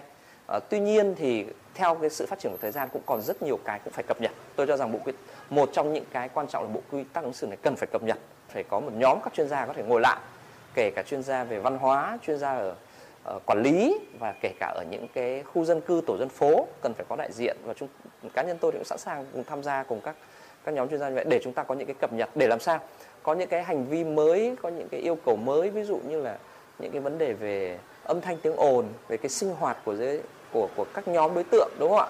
Để làm sao mà nó hài hòa trong cái mối quan hệ. Cộng với nữa là cái vấn đề hiện nay là đang uh, Hà Nội vẫn tiếp tục phát triển đô thị. Thế thì việc cần phải đưa vào những cái nó nó nó tinh tế hơn một chút nó nó cụ thể hơn. Tôi lấy ví dụ như là có lẽ cũng phải nghiên cứu vấn đề là những cái ngày nghỉ chẳng hạn thì những công trường xây dựng mà tại khu dân cư thì cần phải um, chuyển trạng thái hoạt động không thể âm âm âm âm. Không thể cái ngày nghỉ vào thời gian nghỉ thời gian tái tạo sức lao động của người dân mà lại âm thanh ồn ồn như vậy thì thì làm sao mà nghỉ được đúng không? Hay như những cái vấn đề về uh, chăn nuôi uh, gọi là thú yêu thú cưng như thế nào? Rồi những cái vấn đề về giám sát khu phố ra sao? Rồi vấn đề sử dụng mạng xã hội như thế nào? Chúng ta hoàn toàn có thể xây dựng sử dụng chính những cái phương thức do người dân tự giám sát tự nhắc nhở dựa trên các cái nền tảng mạng xã hội để cảnh báo để nhắc nhở. Rồi thì cái hệ thống camera hiện nay các khu phố ngay như khu phố nhà tôi thôi thì cũng đã chủ trương lắp đặt. Nó rất là thuận lợi trong cái việc giám sát những cái vấn đề về hành vi thực hành về lối sống về nếp sống về văn minh đô thị thì ta cũng cần phải tính tới những cái khía cạnh như vậy để cập nhật cho bộ quy tắc ứng xử. Để làm sao mà phải là như thế này này. À, ai cũng thấy rằng là bộ quy tắc ứng xử nó phải gần gũi nó nó nó giải quyết được hoặc là nó đụng chạm được đến những cái vấn đề mà lâu nay mình bức xúc lâu nay rất nhiều người ý kiến rồi thì thì ta cần cập nhật. Nói riêng về bộ quy tắc ứng xử ở nơi công cộng thì uh, tôi thấy rằng là hầu hết ở các nhà văn hóa ở các khu dân cư đều đã treo những cái biển ờ, những cái nội dung của bộ quy tắc ứng xử. Uh, tuy nhiên thì cái mức độ sinh hoạt hoặc là đề cập đến nó thì có tôi nghĩ là mỗi mỗi khu vực địa phương khác nhau. Nhưng nếu như chúng ta cũng căn cứ bằng rằng là sống ở Hà Nội nó vẫn có những cái yêu cầu những cái tiêu chuẩn những cái giá trị riêng. Ví dụ tại sao lại ở các tỉnh thành khác không xây dựng về người người các tỉnh thành khác theo hướng là thanh lịch văn minh mà Hà Nội luôn đề cao cái đấy. Trước đây thành ủy Hà Nội là chương trình 04 và bây giờ là tiếp theo là chương trình 06 của giai đoạn 21 25 ờ, thì những cái điều đó thì đấy là những cái giá trị của Hà Nội. Thì thì ở các khu dân cư các tổ dân phố bản thân các các cán bộ khu vực đó cũng cần phải ý thức. Và cũng để làm sao mà khi sống ở tự thủ đô nó không phải chỉ đơn thuần là là là một cái cảm nhận về vị thế có thể là có nhiều cái nó nó ờ, nó nó nó nó ở cái mức cao hơn so với các tỉnh thành khác. Nhưng mà phải cảm nhận là xung là cái trách nhiệm và nghĩa vụ của người dân thủ đô với mỗi công dân phải đóng góp gì, đóng góp bằng cái nhỏ thôi và làm sao để nó thực hành. Còn đối với các cán bộ thì tôi cho rằng là ngoài cái việc mà để thực hành những cái vấn đề về quy tắc ứng xử thì mỗi cán bộ phải thực hiện cái cái tiêu chí về nêu gương, đúng không? Cán bộ xã, phường, cán bộ tổ dân phố phải là những người nêu gương trong cái việc thực hành những vấn đề đó. Anh có thể làm sao mà anh có thể bảo người này người kia khi chính anh thực hành những cái về nền nếp những cái giữ gìn vệ sinh những cái câu chuyện trong gia đình mà nó lại gây ảnh hưởng đến đến đến đến, đến cộng đồng đến làng xã thì cho rằng tôi cho rằng là là luôn luôn phải một cái ý thức một cái trách nhiệm gắn vào như vậy. Đó cùng với những cái quy định về công vụ những quy định về pháp luật thì phải luôn ý thức cao về cái vai trò của cái việc các bộ quy tắc ứng xử. Bởi vì ở tại thời điểm cách đây 5 năm ấy khi lúc đấy ờ, tôi tư vấn thì Hà Nội là địa phương đầu tiên ban hành bộ quy tắc ứng xử ở cấp tỉnh thành. Thì đấy cũng là nét riêng, cần phải giữ gìn và luôn luôn một ý thức, một cái định hướng giá trị.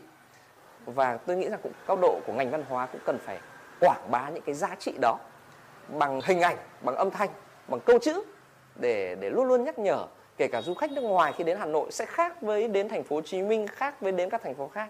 Hà Nội một cái truyền thống nghìn năm văn hiến, những cái nét uh, thanh lịch tràng an như thế nào những cái nét tinh tế ra sao tất nhiên chúng ta không thể chống lại cái sự hội nhập do cái sự phát triển xã hội và đô thị hóa nhưng phải luôn ý thức rằng là Hà Nội có nét riêng sống ở Hà Nội phải có cái trách nhiệm với cả những cái nét riêng đó của Hà Nội. Vâng ạ, xin được cảm ơn tiến sĩ Nhạc Văn Linh. Thưa quý vị thính giả, xã hội hiện đại ngày nay thì không cho phép mọi sinh hoạt giao tiếp chỉ bó hẹp ở một địa phương, một vùng hay là cả một quốc gia sự đa dạng hóa, đa phương hóa và hội nhập kinh tế quốc tế khiến cho các dân tộc, các vùng miền được xích lại gần nhau hơn, đặc tính riêng biệt của các vùng miền, của các dân tộc, vì thế mà có sự giao thoa, hòa nhập với nhau. Tuy rằng là nếp sống văn hóa và tính cách của người Hà Nội cũng đã có những sự thay đổi so với trước kia rồi và nếu chỉ nhìn vào hiện tượng những gì mà đang được mạng xã hội hoặc truyền thông đăng tải thì chúng ta rất dễ có một cái nhìn ảm đạm về phẩm chất, về thói quen, về lề lối ứng xử của người Hà Nội hiện nay. Nhưng mà dù là cách nhìn nhận ấy có là cơ sở nhất định đi chăng nữa, thì từ truyền thống văn hóa lịch sử lâu dài của Hà Nội vẫn cho chúng ta một niềm tin rằng là phẩm chất, thanh lịch, văn minh là thứ không dễ dàng mất đi, vẫn còn đó trong tiềm thức của rất nhiều người Hà Nội, ở những gia đình sống tại thủ đô lâu đời hay là những người mới theo dòng chuyển cư về đất Kinh Kỳ hàng chục năm nay. Tuy nhiên, để có thể duy trì được nét đẹp trong văn hóa lối sống của người Tràng An thì đòi hỏi sự kiên trì của gia đình trong việc là bền bỉ giáo dục thế hệ trẻ về lời ăn tiếng nói, phép tắc ứng xử trong gia đình và ngoài xã hội. Đồng thời nữa thì cũng cần sự khích lệ đầy đủ, kịp thời và những chính sách văn hóa hoàn chỉnh, thực tế của những người làm công tác quản lý văn hóa thủ đô. Có như vậy thì chúng ta mới hy vọng nét đẹp xưa của người Tràng An luôn luôn tồn tại và luôn là niềm tự hào của người Hà Nội. Xin được cảm ơn các vị khách mời đã có mặt trong buổi tọa đàm ngày hôm nay của chúng tôi. Xin chào và hẹn gặp lại quý vị thính giả ở những chương trình sau. Thưa quý vị thính giả, tọa đàm vừa rồi cũng đã kết thúc chương trình truyền động Hà Nội trưa nay cùng với ờ, Tuấn Kỳ và Hồng Hạnh. Thưa quý vị, chương trình của chúng tôi được thực hiện bởi chỉ đạo nội dung Nguyễn Kim Khiêm, chỉ đạo sản xuất Nguyễn Tiến Dũng, tổ chức sản xuất Lê Xuân Luyến, uh, biên tập Vương Chuyên, MC chương trình Hồng Hạnh Tuấn Kỳ, thư ký chương trình Kim Dung cùng kỹ thuật viên Kim Thoa phối hợp thực hiện. Còn ngay bây giờ, xin mời quý vị thính giả cùng thưởng thức một giai điệu âm nhạc thay cho lời chào buổi trưa của chúng tôi ngày hôm nay. Cảm ơn quý vị đã quan tâm theo dõi. Hẹn gặp lại quý vị thính giả trong chương trình chuyển động Hà Nội chiều.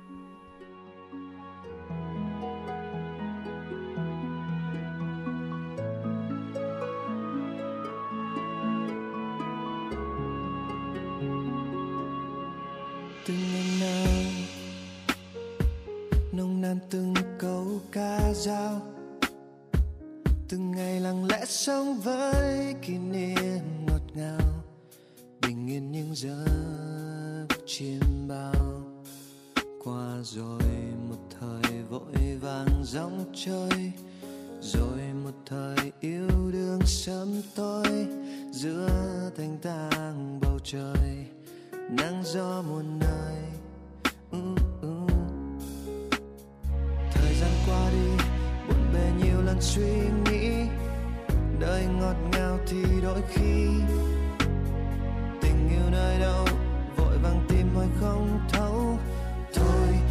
chi, rồi lại đi. Bao nhiêu năm rồi, làm gì mà được gì? Ngày tháng sao vội đi, đôi khi không như ý. Trôi qua bao nhiêu năm nữa, có lẽ ta không ngây ngô như bây giờ, bao nhiêu cho vừa, từng ngày và từng giờ, cành lá sao lặng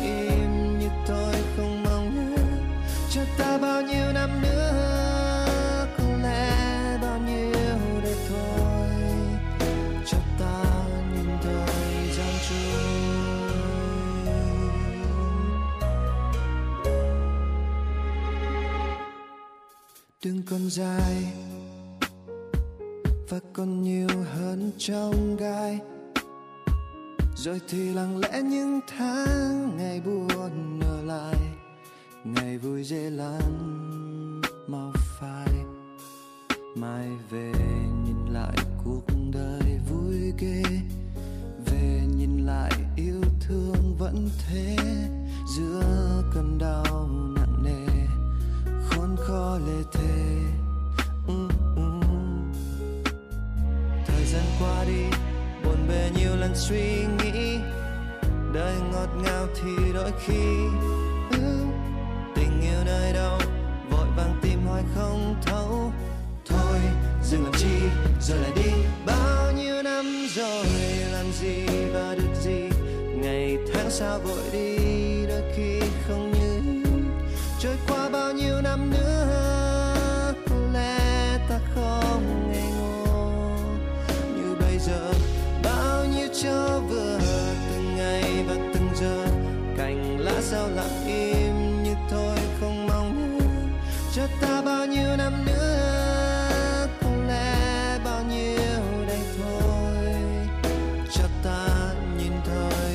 thời